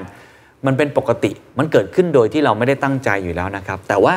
การที่ทำมาเป็น scorecard แบบนี้ให้ หรือว่ามี framework แบบนี้ให้เนี่ยผมคิดว่ามันจะช่วยทำให้เรา grouping ได้มากขึ้น เราจัดระเบียบจัดการให้ดีมากยิ่งขึ้น แล้วเราก็จะรู้ว่าเราขาดที่ปรึกษาแบบไหน แล้วเรามีที่ปรึกษาแบบไหนอยู่แล้ว การที่มี connection ที่กว้างขวางมากยิ่งขึ้น มันย่อมเกิดประโยชน์ที่ดีกับการเติบโตของคุณอยู่แล้วนะครับ framework นี้นะครับหรือว่าพอดแคสต์นี้นะครับจึงเป็นเหมือนกับ checklist หรือว่าแบบฝึกหัด ที่จะช่วยให้คุณสามารถหา Circle of Advisor หรือว่าวงกลมแห่งที่ปรึกษา ที่จะทำให้ชีวิตของคุณนั้น สมบูรณ์แบบมากยิ่งขึ้นในแบบของคุณเอง คุณมี Circle of Advisor เป็นอย่างไร ลองแชร์กันเข้ามาได้นะครับ สวัสดีครับ เราอยู่ในยุคแห่งความไม่รู้ คนเปลี่ยน ผู้นำต้องเปลี่ยน The Invisible Leader ผู้นำล่องหน คู่มือผู้นำและนักธุรกิจแห่งศตวรรษ 21 โดยผมเคนนักครินวรรณกิจไพบูลนี่คือหนังสือที่เป็นเหมือนบทสรุปการพัฒนาความเป็นผู้นำจากผู้นำตัวจริงเสียงจริง หลายร้อยชีวิตของประเทศไทย ที่หาอ่านที่ไหนไม่ได้ มีเครื่องมือในการเรียนรู้ด้วยตัวเอง ไม่ว่าจะเป็นเช็คลิสต์ Key Takeaway Framework เหมาะสำหรับทุกคนที่อยากจะพัฒนาตัวเอง พร้อมเปลือยเบื้องหลังการปั้น The Standard ที่เต็มไปด้วยความมุ่งมั่น ความล้มเหลว รอยยิ้ม และคราบน้ำตา ที่ไม่เคยเปิดเผยที่ไหนมาก่อน เป็นเจ้าของหนังสือ The Invisible Leader ผู้นำล่องหนก่อนใครได้แล้ววันนี้ครับ ถ้าคุณอยากจะได้รับการเลื่อนตำแหน่ง ผมถามว่าจะใช้ know who หรือ know how ครับ ผมเชื่อว่าหลายคนตอบว่า know who ใช่ไหมครับ ในสังคมไทยก็ต้องยอมรับนะครับว่า ความรู้ทักษะ ความสำเร็จผลงานสำคัญครับ แต่ว่าอีกมุมหนึ่ง know who ก็สำคัญไม่แพ้กันเราต้องยอมรับกันนะครับว่า เรื่องการรู้จักคน connection ความสัมพันธ์ ค่อนข้างมีความจำเป็นมาก โดยเฉพาะในสังคมไทย อย่างน้อยอะไรๆก็อาจจะดูที่ง่ายขึ้น ไหลลื่นขึ้นนะครับ วันนี้มีงานวิจัยอย่างหนึ่งน่าสนใจมาก เพราะว่าเขาบอกว่า ในการเลื่อนตำแหน่งฮะสิ่งสำคัญไม่ใช่คุณรู้จักใคร แต่คือใครรู้จักคุณนะผมไม่ได้เล่นคำนะครับ ไม่ได้มาเกสโนวานะ ฟังอีกครั้งครับ ในการที่คุณอยากจะเลื่อนตำแหน่ง หรืออยากจะประสบความสำเร็จในหน้าที่การงาน มันไม่ใช่แค่ว่าคุณรู้จักใคร แต่คือใครรู้จักคุณ โอ้ เป็นประโยคที่น่าสนใจมากนะครับ วันนี้เลยอยากจะมาเล่าเรื่องนี้ให้ฟังนะฮะว่าทำไมคนเก่งบางคนไม่ค่อยได้รับการเลื่อนตำแหน่ง และถ้าเกิดเราอยากจะได้รับการเลื่อนตำแหน่ง เราควรจะทำอย่างไร ผมตีความว่าไม่ใช่แค่เรื่องของการเลื่อนตำแหน่งอย่างเดียวแต่คือ การได้ดีลดีๆ ประสบความสำเร็จ เจราจาต่อรองได้ เรื่องพวกนี้เกี่ยวข้องกันหมดนะครับว่าไม่ใช่แค่เรื่องของทักษะหรือความรู้ หรือการที่คุณเป็นคนดีช่วยเหลือผู้คน แต่มันคือการที่คุณนั้นมีคอนเน t ชันมากน้อยแค่ไหน แต่บทความนี้พยายามจะชี้เห็นมากกว่านั้น เพราะไม่ใช่ว่า ผมเคนนักคารินรู้จักใคร แต่มันประเมินกันที่ว่ามีใครที่รู้จักผมบ้าง ไม่ใช่คุณรู้จักใคร แต่มีใครรู้จักคุณ เป็นบทความที่เขียนโดยคุณอนันต์ทัมโบลีนะครับเป็นคอลัมนิสต์นักพูด ผู้เชี่ยวชาญด้านเทคโนโลยี และมนุษย์ นอกจากนี้เขายังเป็นโค้ชของคนรุ่นมิเลเนียลแล้วก็ Gen Z อีกด้วยนะครับเขาเริ่มต้นอย่างนี้เขาเล่าเรื่องตัวเองก่อนเนาะเขาบอกว่าทำไมคนเก่งบางคนถึงไม่ได้รับการเลื่อนตำแหน่งนะฮะย้อนกลับไปครับสมัยที่คุณอนันต์ทำงานอยู่ที่บริษัท LG Electronics ทุกๆ มกราคมครับจะเป็นเดือนแห่งการเลื่อนตำแหน่งของพนักงาน อันนี้ก็เป็นปกติเนาะบรรยากาศในออฟฟิศนี่ก็จะเป็นการพูดคุย แล้วก็มีการคาดเดากันไปต่างนานานะฮะว่าใครกันแน่ที่จะได้เลื่อนตำแหน่งนะครับ แต่เชื่อไหมครับว่าส่วนใหญ่นั้นคุณอนันต์บอกว่าทายผิดหมดเลยเขาเล่าอย่างนี้เหตุการณ์หนึ่งเขาบอกว่าเขาจำได้ในบ่ายวันหนึ่งครับ เมื่อทุกคนรู้ว่าเพื่อนคนหนึ่ง ซึ่งมีชื่อว่าอารุณฮะไม่ได้รับการโปรโมทหรือการเลื่อนขั้นทั้งออฟฟิศก็งงฮะสงสัย เพราะว่าทุกคนเห็นว่าไอ้คนที่ชื่ออารุณเนี่ยเป็นวิศวกรที่เก่งมาก ในขณะเดียวกันเขามีทักษะการเป็นผู้นำที่ดีด้วย ทุกคนบอกโอ้นี่ตัวเต็งเรียกว่าตัวตึงเลยตัวตึงมั่นใจมากคนนี้ได้รับการเลื่อนตำแหน่งแน่นอน ถึงขั้นมีการพันนันกันเลยว่า คนนี้แบเบอร์ได้เลื่อนตำแหน่ง แต่ว่าผลออกมาก็คือทุกคนคิดผิดครับ อรุณสั่งสมประสบการณ์ทำงานมาหลายปี เขาทำงานได้ดีมาตลอดทำไมเขาถึงไม่ได้รับการเลื่อนตำแหน่งคุณอนันต์ก็ไปถามคุณคิมที่เป็นหัวหน้าของเขานะครับคุณคิมตอบมาอย่างนี้ครับเขาบอกว่าอารุณเป็นวิศวกรที่เก่งจริง ๆ นั่นแหละ แต่เขายังไม่พร้อม ที่จะรับตำแหน่งเป็นผู้จัดการนะสิ แล้วคุณคิมก็อธิบายต่อครับว่า สิ่งที่คุณอรุณจำเป็นต้องทำเพิ่มเติมก็คือ เขาต้องพัฒนาความสัมพันธ์กับคนอื่น ๆ ในองค์กร ให้แข็งแรงมากขึ้นกว่านี้ เพราะการทำงานร่วมกับผู้อื่น หรือว่า collaboration คือหัวใจสำคัญหรือกุญแจสำคัญของการจะเป็นผู้จัดการที่ดี หลังจากนั้นครับ เวลาผ่านไปครับทุกท่าน ราวๆประมาณ 3 ปี คุณอนันต์เนี่ยก็ย้ายไปทำงานที่ HSBC ในตำแหน่ง Project Manager เขาบอกว่าเขาเนี่ยทำงานอย่างหนัก ดูแลรับผิดชอบงานทั้งหมด แล้วก็ได้บทเรียนจากคุณอรุณครับ เขาจะต้องไม่ผิดพลาดแบบนั้น ก็เลยตั้งใจที่จะสารสัมพันธ์กับเพื่อนร่วมองค์กรด้วย พอถึงช่วงของการประเมินผลงานครับ คุณอนันต์เนี่ยมั่นใจมากๆว่า มาแน่อ่าฉันเป็นตัวเต็งแน่ น่าจะได้เลื่อนตำแหน่ง แต่ปรากฏว่าเขาก็ต้องพบกับความแปลกใจอีกครั้งครับ ปีเตอร์ครับตัวละครหนึ่งนะฮะผู้ที่เป็นหัวหน้าของคุณอนันต์ในเวลานั้นบอกอย่างนี้ครับว่า คืออย่างนี้นะคุณอนันต์ ผมเนี่ยไม่ได้ติดใจกับทักษะการทำงานของคุณเลย แต่ถ้าคุณอยากจะเติบโตในหน้าที่การงาน คุณจะต้องหาคนที่จะคอยหนุนหลังให้คุณในบริษัทได้มากกว่านี้ ไม่ใช่แค่สารสัมพันธ์อย่างเดียว คุณต้องมีคนที่คอยจะหนุนหลังคุณด้วย คนที่มีอิทธิพลมากพอที่เขาจะพูดถึงงานของคุณ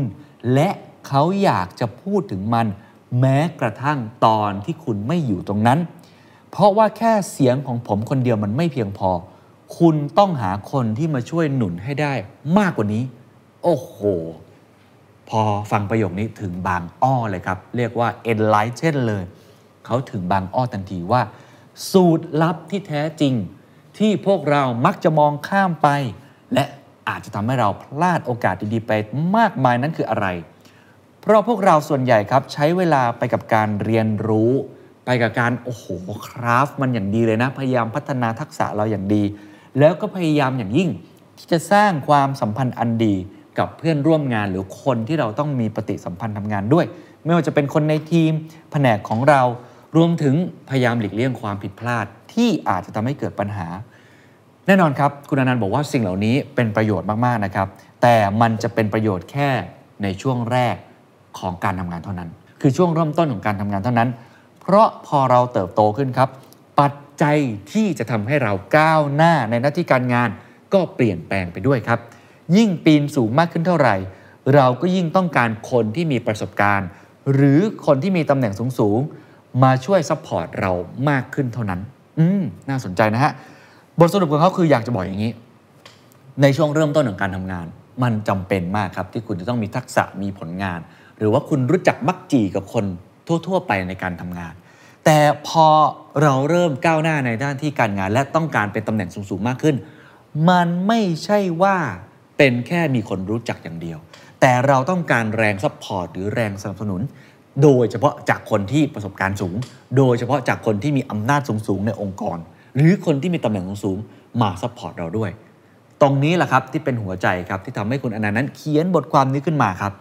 ก็เลยมีคำถามนี้ครับพอผมอ่านมาตรงนี้ ผมก็เฮ้ยแล้วจะทำอย่างไรล่ะที่ไม่ใช่แค่ว่าผมจะรู้จักใคร แต่ใครต้องรู้จักผมด้วยทำอย่างไรให้มีคนรู้จักผมทำอย่างไรให้เรานั้นเป็นที่รู้จักครับ ทางคุณอนันต์ครับก็คิดคิดคิดคิดนะครับ แล้วก็ออกมาเป็น framework ครับแน่สมกับเป็นวิศวกรนะฮะ พัฒนาเครื่องมือขึ้นมาครับ ที่จะช่วยให้คนทำงานนำไปใช้เป็น guideline ของตัวเองได้นะครับ โดยเขาลงรายละเอียดนะครับว่าในช่วง 5-7 ปีแรกของการทำงาน ถ้าอยากจะเติบโตได้อย่างรวดเร็ว คุณต้องให้ความสำคัญกับเรื่องใดบ้าง ออกมาเป็น framework อันนี้ครับใครดู YouTube ดูตามหน้าจอเลยนะครับ จะเห็นเลยครับ a career progression ladder เหมือนบันไดครับ ที่จะมีความก้าวหน้าในหน้าที่การงาน คุณต้องรู้นะครับ know which stages to prioritize in the first 5 to 7 years of your career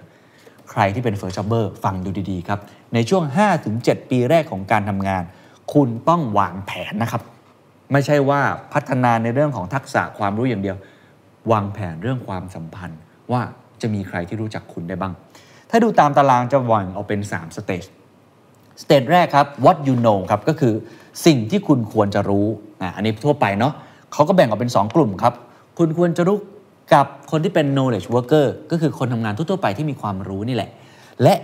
entry level worker ก็คือเป็นมือใหม่เริ่มฝึกทำงาน อันนี้ก็คือเพื่อนๆของคุณที่คุณจำเป็นต้องรู้ ถูกไหมฮะ stage 2ครับ who you know ครับ ก็คือใครครับ ที่คุณจำเป็นต้องรู้มากยิ่งขึ้น คนที่คุณควรจะรู้จักนะฮะเขาบอกว่ามันคือผู้เชี่ยวชาญในเรื่องนั้นๆ และอีกกลุ่มหนึ่งครับคือผู้เชี่ยวชาญการทำงานครับ แต่พอขึ้นไปสเตจที่ 3 ครับ มันไม่ใช่แค่ว่า who you know ครับ จะต้องเป็นคนที่ who knows you ฮะอ่าคือใครครับที่เขารู้จักคุณ ไม่ใช่คุณรู้จักใคร ช่วงที่ 3 นี่แหละครับ ที่เป็นช่วงที่เป็น critical point และเป็นช่วงที่คุณอนันต์ประสบกับความท้าทายอยู่ มี 2 กลุ่มครับ ที่จะทำยังไงก็ได้ครับ ให้เขารู้จักคุณครับ กลุ่มแรกเขาเรียกว่า influential thought leader ก็คือเป็นผู้นำที่มีอิทธิพลต่อความคิด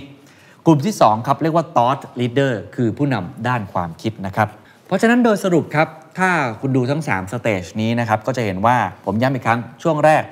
สิ่งที่คุณควรจะรู้คุณอนันต์บอกว่าประมาณ 2-3ถึง3ปีแรกอ่าคุณควรจะเริ่มรู้จักนะว่าทักษะที่สำคัญนะครับหรือว่าการพัฒนาความรู้ที่จำเป็นต่อการทำงาน หรือว่าคนที่เกี่ยวข้องกับการทำงานของคุณ ผ่านไปราวๆ2-3 ปีครับเมื่อเข้าสู่ช่วงกลางๆนะ คุณจะต้องเริ่มทำงานที่เชี่ยวชาญมากขึ้น ถ้าอยากจะเติบโตนะครับไปสู่บทบาทของการบริหารจัดการมากขึ้น คุณต้องพยายามหาคนที่คุณจะรู้จักเพิ่มมากขึ้น มีความสำคัญไม่ต่างจากการมีทักษะในการทำงานขยายเครือข่าย ไม่ว่าจะเป็นผู้ที่เชี่ยวชาญในเรื่องนั้นๆ หรือว่าผู้ที่เชี่ยวชาญเรื่องการทำงาน ส่วนช่วงที่3ครับอันนี้เขาบอกว่าเมื่อคุณสะสมประสบการณ์ นะครับในฐานะที่เป็นหัวหน้างานมากพอ คือเป็น people manager มามากพอแล้ว มีความรู้ในสาขาอาชีพของตัวเองเป็นอย่างดีและ จุดนี้แหละคือจุดที่คุณควรจะก้าวสู่การเป็นผู้นำของทีมที่ใหญ่ขึ้น หรือว่าได้ตำแหน่งที่สูงขึ้นนั่นเอง คุณจะต้องหาคนที่รู้จักคุณเพื่อมา support นะครับเขายกตัวอย่างเช่น คนที่สามารถตัดสินใจได้เลยว่าจะให้ใครเลื่อนขั้นหรือคนที่เป็นผู้มีอำนาจในการตัดสินใจนั้นมักจะรับฟังเสียงจากเขา ก็คือเป็นผู้นำของผู้นำอีกทีหนึ่ง stage นี้ต้องบอกว่าเป็น stage ที่ท้าทายที่สุดในการทำงานแล้ว ผมคิดว่ามันต้องแยกแยะให้ออกนะ กับการเลีย การเลียเจ้านาย การประจบสอพลอ ผมว่าต้องแยกให้ออก เดี๋ยวเราลองไปฟังกันต่อนะครับว่าเขามีวิธีการว่าแล้วสรุปต้องทำอย่างไรล่ะให้มันพอดีพอดี ไม่ได้ดูเป็นการที่คุณไปเลียหัวหน้า ประจบสอพลอโดยที่ไม่ได้มีผลงานของตัวคุณเองเลยเขาบอกว่า จากประสบการณ์ของเขานะครับ มี 3 เรื่องที่คุณต้องให้ความสำคัญ 1. positioning การวางตัว 2. publishing อ่าการตีพิมพ์หรือว่าเผยแพร่ส่วนที่ดีของคุณออกไป และ 3 ครับ collaborating ครับการทำงานร่วมกันกับผู้อื่น ก็จะเห็นได้ว่า 3 ข้อนี้มันไม่ใช่เรื่องของการเลียอะลองไปฟังทีละข้อดูผมว่าน่าสนใจนะเอาไปใช้ได้ อันแรกครับการวางตัว เขาบอกว่าในการสร้างความไว้วางใจและความน่าเชื่อถือกับคนที่มีอิทธิพล เราจำเป็นจะต้องสร้างตัวตนของเรา ให้เป็นคนที่พึ่งพาได้ในทุกๆ การกระทำทั้งพฤติกรรม ทั้งคำพูดที่คุณสื่อสารออกมา ควรจะมีความสม่ำเสมอ คงเส้นคงวา และที่สำคัญก็คือ คนอื่นๆครับ ต้องมองเข้ามาครับ แล้วบอกว่าเรานั้นเป็นมืออาชีพครับ คุณลองคิดภาพ คนอื่นๆมองเข้ามาแล้วการวางตัวของเราวิธีการทำงานของเราวิธีการพูดจาของเราพฤติกรรมของเรา มันดูไม่มืออาชีพเลยอะ่ะผมไม่แปลกใจนะ ผมก็อาจจะไม่ไว้ใจคนคนนั้นในฐานะที่ผมก็เป็นหัวหน้างานในวันนี้ คือชัวร์ปะเนี่ยคนนี้ไหวหรือเปล่าอะไรแบบนั้นเป็นต้น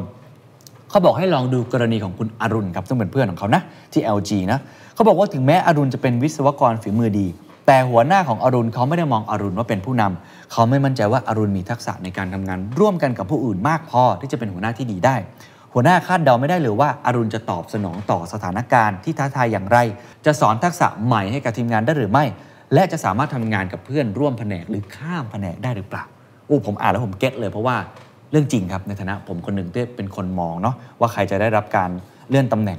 คุณอรุณแสดงความสามารถเชิงเทคนิคอย่างสม่ำเสมอก็จริง แต่ไม่เคยแสดงตัวอย่างของทักษะความเป็นผู้นำที่เขาควรจะมีเลย เขามักจะพูดถึงขั้นตอนการทำงานจุกจิกในโปรเจกต์ที่ตัวเองดูแลอยู่ แต่ไม่ค่อยพูดถึงการทำงานร่วมกันกับทีมงานคนอื่น เพื่อแก้ปัญหา หรือพูดถึงการที่เขาได้มีโอกาสช่วยเหลือทีมงานอย่างไรบ้าง และเช่นเดียวกันครับ ตอนที่คุณอนันต์เอง ผู้เขียนบทความนี้ไม่ได้รับการเลื่อนขั้นอย่างที่ตั้งใจ หัวหน้าก็ได้ให้เหตุผลกับเขา เช่นเดียวกันครับว่า มันเป็นเพราะหัวหน้านึกภาพไม่ออกครับ ว่าคุณอนันต์เนี่ยจะทำงานและเห็นภาพเดียวกันกับหัวหน้าคนอื่นๆในบริษัทได้อย่างไร ซึ่งในตอนนั้นเอง ก็ต้องยอมรับนะครับ คุณอนันต์ก็บอกว่าเขาเองก็ไม่ได้ใช้เวลาในการพยายามทำความเข้าใจงานของแผนกอื่นๆ และไม่ได้พยายามดูเลยว่างานเหล่านั้นเกี่ยวข้องกับงานที่เขาทำอย่างไรพูดง่ายๆดูแต่ของตัวเอง ไม่ค่อยดูงานของคนอื่น เพราะสุดท้ายถ้าเกิดเป็นผู้นยกระดับตัวเองขึ้นมา คุณจำเป็นต้องทำงานร่วมงานคนอื่นมากยิ่งขึ้นนะครับเขาบอกว่าถ้าตอนนั้นเขาได้เปิดเผยความสามารถนี้ สู่สาธารณะมากกว่านี้ ถ้าเขาได้รับความไว้วางใจจากผู้นำคนอื่น ๆ และถ้าเขานำสิ่งที่ได้เรียนรู้มาพูดคุย หรือว่า อภิปราย ถกเถียงกับหัวหน้าของเขา หัวหน้าของเขาก็อาจจะเห็นภาพของความเป็นหัวหน้ามากยิ่งขึ้นดังนั้นข้อแรก positioning ครับ คุณต้องมี positioning ที่เขาไว้ใจอะผมสรุปให้เลยว่าการวางตัวของคุณมีความเป็นผู้นำที่จะแก้ไขปัญหาได้ไหม จัดการเรื่องราวต่างๆ ได้ดีไหม สอนคนอื่นเป็นไหมทำงานข้ามแผนกได้จริงหรือเปล่า ไม่ใช่ทำงานอยู่แค่ในสิ่งที่คุณทำอย่างเดียวครับ ข้อ 2 ครับ publishing ครับ ต้องเผยแพร่มันออกไปเขาบอกว่าถ้าคนอื่นๆรอบตัวไม่มีทางรู้เลยครับว่าตอนนี้เกิดอะไรขึ้นในหัวคุณบ้างเขาไม่รู้หรอกครับว่าคุณคิดอะไร คุณมีไอเดียอะไร คุณมีความเห็นอะไรแพชชั่นหรือว่าวิสัยทัศน์ต่ออนาคต ถ้าคุณอยากให้สิ่งเหล่านี้ถูกรับรู้ คุณต้องทำให้คนอื่นๆมองเห็น และคุณต้อง publish มันออกมา เผยแพร่มันออกมา บางคนใช้คำว่าต้องขายตัวเองบ้างอะ่ะเออ คุณต้องมีขายการขายตัวเองเป็นเซลล์ในการขายตัวเองเนาะ เขาบอกว่าอย่างนี้ถ้าเกิดไม่รู้จะเริ่มยังไงให้เริ่มแบบนี้ครับอาจจะเริ่มจากการลองถามตัวเองว่า ฉันพูดถึงสิ่งที่อยู่ในหัวของฉันออกมาดังพอหรือยัง ฉันพูดในเวลาที่ควรจะพูดหรือไม่ หรือมีอะไรที่ฉันสามารถทำได้อีกบ้าง เพื่อที่จะทำให้คนอื่น ๆ นั้น ได้รู้ว่าฉันกำลังคิด หรือว่าทำอะไรอยู่ หากคุณต้องการเผยแพร่มันออกมา มีหลายวิธีที่อาจจะทำได้ เช่น 1. อาจจะเขียนหรือแชร์ไอเดียเหล่านั้นลงในโซเชียลมีเดียแน่เดี๋ยวนี้ทำกันบ่อยใช่ไหมแทนที่จะบ่นเรื่องที่ทำงานนะบ่นเรื่องหัวหน้า แชร์ไอเดียวิสัยทัศน์ของคุณสิ หรือวิธีนี้คนก็หลายคนก็ใช้ครับ เขียนเป็น article สั้นๆอ่าเขียนเป็นบทความนะครับนำไปเสนอในพื้นที่สื่อต่างๆ อาจจะส่งมาให้ THE STANDARD ก็ได้นะ ลองนำเสนอดูนะครับ หรืออีกแบบหนึ่งครับ ยิ่งในยุคนี้นะฮะคุณขายตัวเองได้ผ่านโซเชียลมีเดียมากมายหลายช่องทางไม่ต้องเขียนครับ TikTok ก็ได้ครับ คุณอาจจะทำคลิปออกมา แล้วก็แสดงความสามารถของคุณหรือ YouTube ก็ได้ทำได้หมดนะฮะพูดตรงๆ บางครั้งผมก็เห็นผลงานของทีมงานหรือว่าน้องๆในทีมจาก TikTok จาก YouTube ส่วนตัวที่เขาทำอ้าวคุณทำสิ่งเหล่านี้ได้นี่เฮ้ยคนนี้มีไอเดียที่น่าสนใจตอนที่เรา brainstorm กันเฮ้ยคนนี้ก็เคยแสดงความคิดเห็นใน Twitter ของเขาใน Instagram ของเขาแบบนี้เป็นต้น มันก็อย่างน้อยทำให้เราได้เห็นว่าคนคนนี้แตกต่างจากคนอื่นๆอย่างไร แต่เขาบอกว่าถ้าสิ่งเหล่านั้นมันดูยากเกินไป ยังมีวิธีที่ง่ายอื่น ๆ มากกว่านั้นครับ เช่น ออกไปพูดในที่อื่น ๆ บ้างในที่สาธารณะ หรือเวลามีการประชุมยกมือขึ้นแสดงความคิดเห็นครับ จากวิธีการต่างๆ ที่ว่ามันนี้ให้คุณลองเลือกสิ่งที่ทำแล้วมันเป็นตัวเอง คงไม่ได้ทุกคนไปเล่น t ิ k t o k นะฮะทำแล้วมันเป็นตัวเอง เหมาะกับคนฟังแล้วก็เริ่มทำมันได้เลยนะครับผมคิดว่าวิธีการนี้จริง ๆ ผมก็เคยทำนะ โดยที่ผมก็อาจจะไม่ได้รู้ตัวเหมือนกัน อย่างตัวผมเองตอนที่เป็นพนักงานตัวเล็กๆเนี่ยเวลามีใครออมอบหมายงานที่มันอาจจะเป็นงานตรงกลาง ไม่ค่อยมีคนทำเนี่ยผมก็จะเป็นคนหนึ่งที่ยกมือขอทำเสมอทำดีไม่ดีไม่รู้นะครับ แต่ว่าขายตัวเองไงทำแล้วถ้าพอได้อ้าวเขาก็เห็นใช่ว่าเฮ้ยไอเด็กคนนี้มันพอทำได้ฮะลองให้งานที่ยากขึ้น อาจจะทำดีบ้างไม่ดีบ้าง แต่อย่างน้อยเราเสนอตัว ผมว่ามันทำให้เราแตกต่าง หรือมีคนเห็นเรามากยิ่งขึ้น เช่นเดียวกันครับผมก็มีโอกาสได้ไปเขียนคอลัมน์ เนาะในหลาย ๆ ที่ในช่วงที่ผมเริ่มต้นทำงานเป็นคอลัมนิสต์ไม่ว่าจะในนิตยสารของตัวผมเองที่ผมทำหรือข้ามสายงานไป มีโอกาสได้ไปทำรายการโทรทัศน์เพราะว่ามีคนเห็นคอลัมน์นั้นเอาไปต่อยอดแบบนี้เป็นต้นนะฮะผมว่าเรื่องพวกนี้ก็จะทำให้คนเริ่มเห็นแล้วก็รู้จักเรามากขึ้นว่า เออ คนคนนี้เนี่ยมันมี positioning ที่น่าสนใจนะบอกจะบอก เอ้ยคนคนนี้เนี่ยมันมีคาแรคเตอร์แบบไหนนะเขาเป็นคนประมาณนี้นะเขามีความสามารถประมาณนี้นะเขาน่าจะพอทำสิ่งเหล่านี้ได้ เป็นต้น ผมว่ามันคือการขายตัวเอง แต่ว่าอันนี้ต้องเขาเรียกว่า disclaim มาไว้นะ เพราะว่าผมว่ามากเกินไปก็ไม่ดี คือต้องทำงานที่ตัวเองทำอยู่ให้ดีก่อน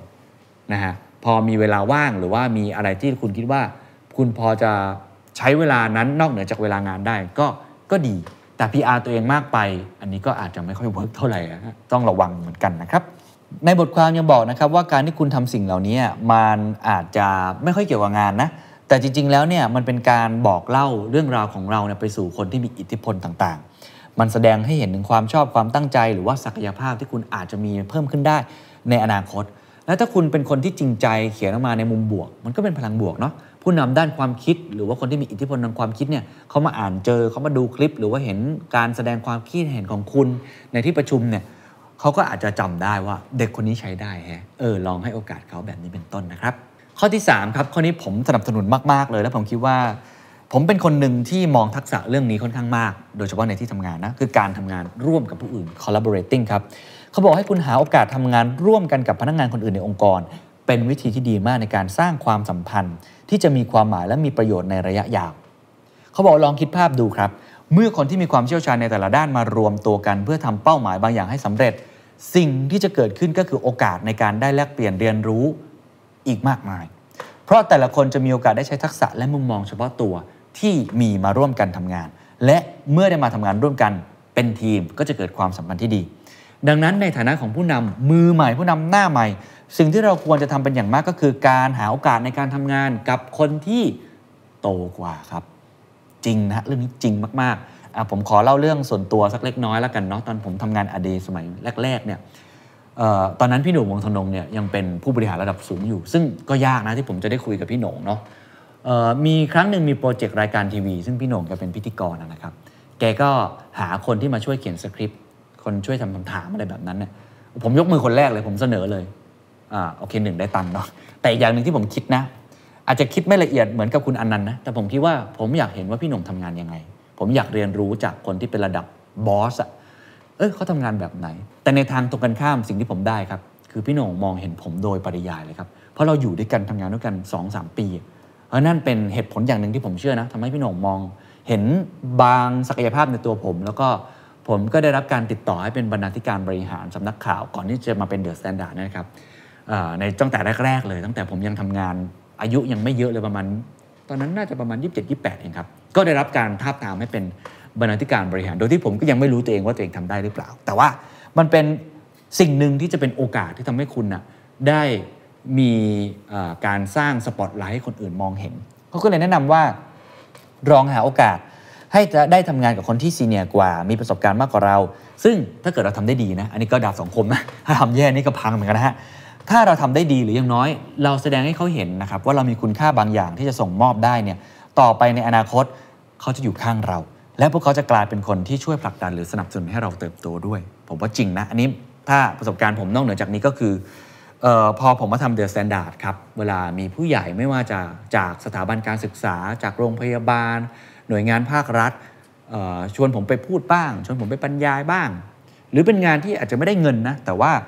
ถ้าเกิดมันทำให้เราอย่างน้อยได้คอนทิบิวบางอย่างสู่สังคม แล้วก็พูดตามตรงเนี่ยคนที่มีอิทธิพลที่ผมอยากรู้จักอยู่แล้วเนี่ยได้มองเห็นผมเนี่ยเออผมคิดว่าก็เป็นประโยชน์นะสำหรับเราในทั้งขึ้นทั้งล่องเลย ก็คือได้ทั้งประสบการณ์ที่ดี แล้วก็ทำให้เราเนี่ยได้อยู่ในสายตาเขาด้วยนะครับอันนี้ยกตัวอย่างก็ได้อย่างเช่น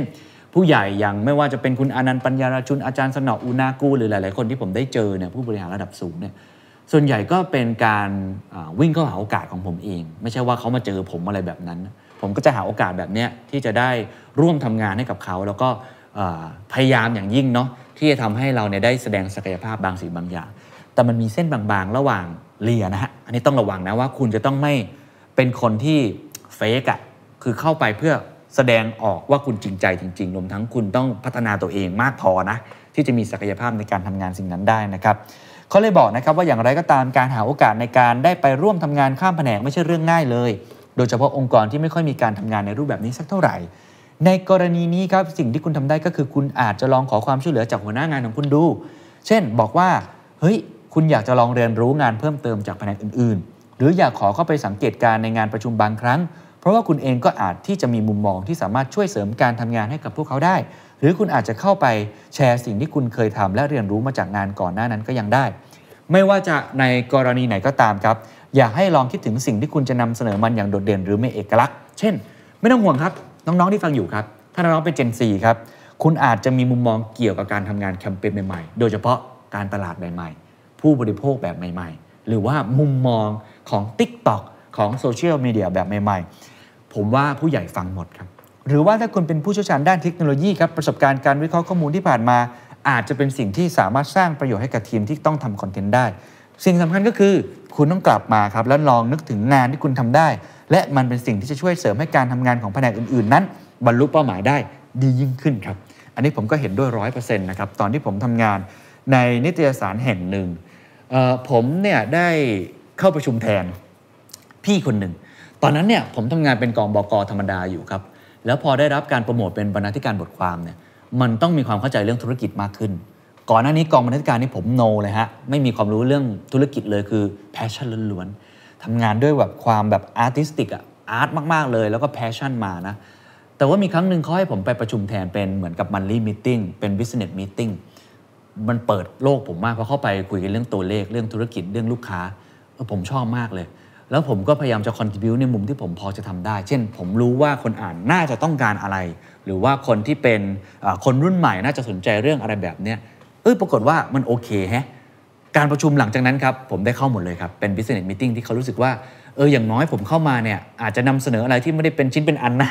แต่ว่ามันมีมุมมองที่แตกต่าง และอาจจะสร้างคุณค่าบางอย่างให้กับการประชุมในครั้งนั้น นั่นแหละครับทำให้เขามองเห็นผม แล้วผมก็ได้เรียนรู้ในสิ่งตรงนั้นด้วย ก็เลยค่อนข้างชอบนะครับกับ 3 ประเด็นในตรงนี้นะครับ ผมทวนอีกครั้งให้นะครับ ว่าจะทำยังไงให้คนนั้นเห็นคุณมากขึ้น 1. วางตัวครับ ผมว่าอันนี้เป็นเบสิกที่สุดนะ ไม่ต้องไปพึ่งใครครับทำตัวคุณเองให้ดีที่สุด วางตัวให้ดี มืออาชีพมีความเป็นผู้นำในตัวเอง ย้ำอีกครั้งความแตกต่างที่สุดคือไม่ได้มองแค่แผนกตัวเอง มองการทำงานร่วมกันกับแผนกคนอื่นๆ ไม่ได้มองคิดว่าตัวเองจัดการดีอย่างไร แต่มองว่าเราจะแก้ไขปัญหาอย่างไรถ้ามันเกิดขึ้น และคุณสามารถที่จะสอนหรือว่าโคชชิ่งคนในทีมคุณได้มากน้อยแค่ไหน 2. Publishing ครับ ตีพิมพ์หรือเผยแพร่มันออกไป หาโอกาสหาช่องทางครับ ที่ทำให้คุณได้ขายตัวเองบ้างครับ คือทุกคนต้องมีความเป็นเซลล์ในตัวเอง มีความเป็น PR ในตัวเอง แต่ก็มีความพอดีนะ อย่ามากจนเกินไป ช่องทางทางโซเชียลมีเดียมีเพียบ หรือว่าในองค์กรในการประชุมผมว่ามีผลนะครับ และสุดท้ายครับ collaborating ครับหาโอกาสในการไปทำงานร่วมกันกับผู้อื่นเยอะๆ โดยเฉพาะคนที่อาจจะมีอำนาจหรือมีอิทธิพล หรือมีตำแหน่งค่อนข้างสูงเนี่ยคุณก็จะได้เรียนรู้งานจากเขาด้วยเช่นกันครับ นี่คือทั้งหมดนะครับของวิธีการในการเลื่อนขั้นอ่าหรือว่าวิธีการในการที่จะทำให้คุณนั้นประสบความสำเร็จในหน้าที่การงานมากขึ้น ผมเชื่อว่าบทความชิ้นนี้เนี่ยมันไม่ได้มีประโยชน์แค่เรื่องของการโปรโมทอย่างเดียว แต่ว่าในการเจรจาธุรกิจในการต่อรอง ผมว่าเรื่องพวกนี้สามารถนำมาใช้ได้ แล้วก็จริง ๆ บางคนอาจจะไม่ค่อยชอบแง่มุมเรื่องพวกนี้เนาะเรื่อง no who อะไรเงี้ยผมเข้าใจนะครับแต่จากประสบการณ์ในการทำงานของผมรวมทั้งการได้สัมภาษณ์ผู้บริหารเก่งๆเนี่ยจริง ๆ เรื่องของ connection เรื่องของการบริหารความสัมพันธ์เนี่ยมันเป็นหนึ่งในปัจจัยละกัน มันไม่ใช่ทั้งหมดนะแต่มันเป็นหนึ่งในปัจจัยที่ค่อนข้างที่จะจำเป็นนะฮะแต่เราจะวางตัวหรือจะสร้างความสัมพันธ์อย่างไรให้มันพอดี เพราะสุดท้ายแล้วสิ่งที่สำคัญมากที่สุด คือคุณค่าในตัวคุณเอง คุณสร้างคุณค่าในตัวคุณเองมากน้อยแค่ไหน คุณมีผลงานมากน้อยแค่ไหน อันนั้นน่าจะเป็นบันไดขั้นแรก แต่ว่าบันไดขั้นถัดมาหรือว่าเป็นสิ่งที่มันเป็นเหมือน top up หรือ advance มากขึ้นที่ทำให้คุณน่ะมีความสามารถในการเป็นผู้นำหรือว่าความไว้วางใจให้คุณได้รับการโปรโมทหรือเป็นผู้นำที่ระดับสูงมากขึ้น มันคือการทำงานร่วมกันกับคน ผมอยากให้มองแบบนี้นะครับว่าสุดท้ายแล้วเนี่ยจะ know how หรือจะ know who สุดท้ายถ้าคุณอยากจะขึ้นมาเป็นผู้นำหรือว่าอยากจะเป็นคนที่ได้รับโอกาส ในตำแหน่งที่สูงขึ้นเนี่ยมันหลีกเลี่ยงไม่ได้ว่าคุณต้องทำงานร่วมกับคนครับยังไงก็ตามคุณต้องทำงานร่วมกันกับคน เพราะฉะนั้นแล้วเรื่องของ know who ก็ยังมีความสำคัญ หวังว่าจะเป็นประโยชน์นะครับ อย่าลืมนะครับ ถ้าคุณอยากจะประสบความสำเร็จได้รับการเลื่อนขั้น หรือว่าสามารถที่จะเอ่อเจรจาต่อรองธุรกิจได้ดียิ่งขึ้น ไม่ได้สำคัญที่ว่าคุณรู้จักใคร แต่มันสำคัญที่ว่าใครรู้จักคุณ สวัสดีครับ And that's the secret sauce. ถ้าคุณชื่นชอบ The Secret Sauce episode นี้นะครับ ก็ฝากแชร์ให้กับเพื่อนๆ คุณต่อด้วยนะครับ และคุณยังสามารถติดตาม The Secret Sauce ได้ใน Spotify, SoundCloud, Apple Podcast, Podbean, YouTube และ Podcast Player ที่คุณใช้อยู่นะครับ และอย่าลืมติดตาม Facebook Fanpage The Secret Sauce เข้ามาติชมเข้ามาพูดคุยกับผมได้เลยนะครับ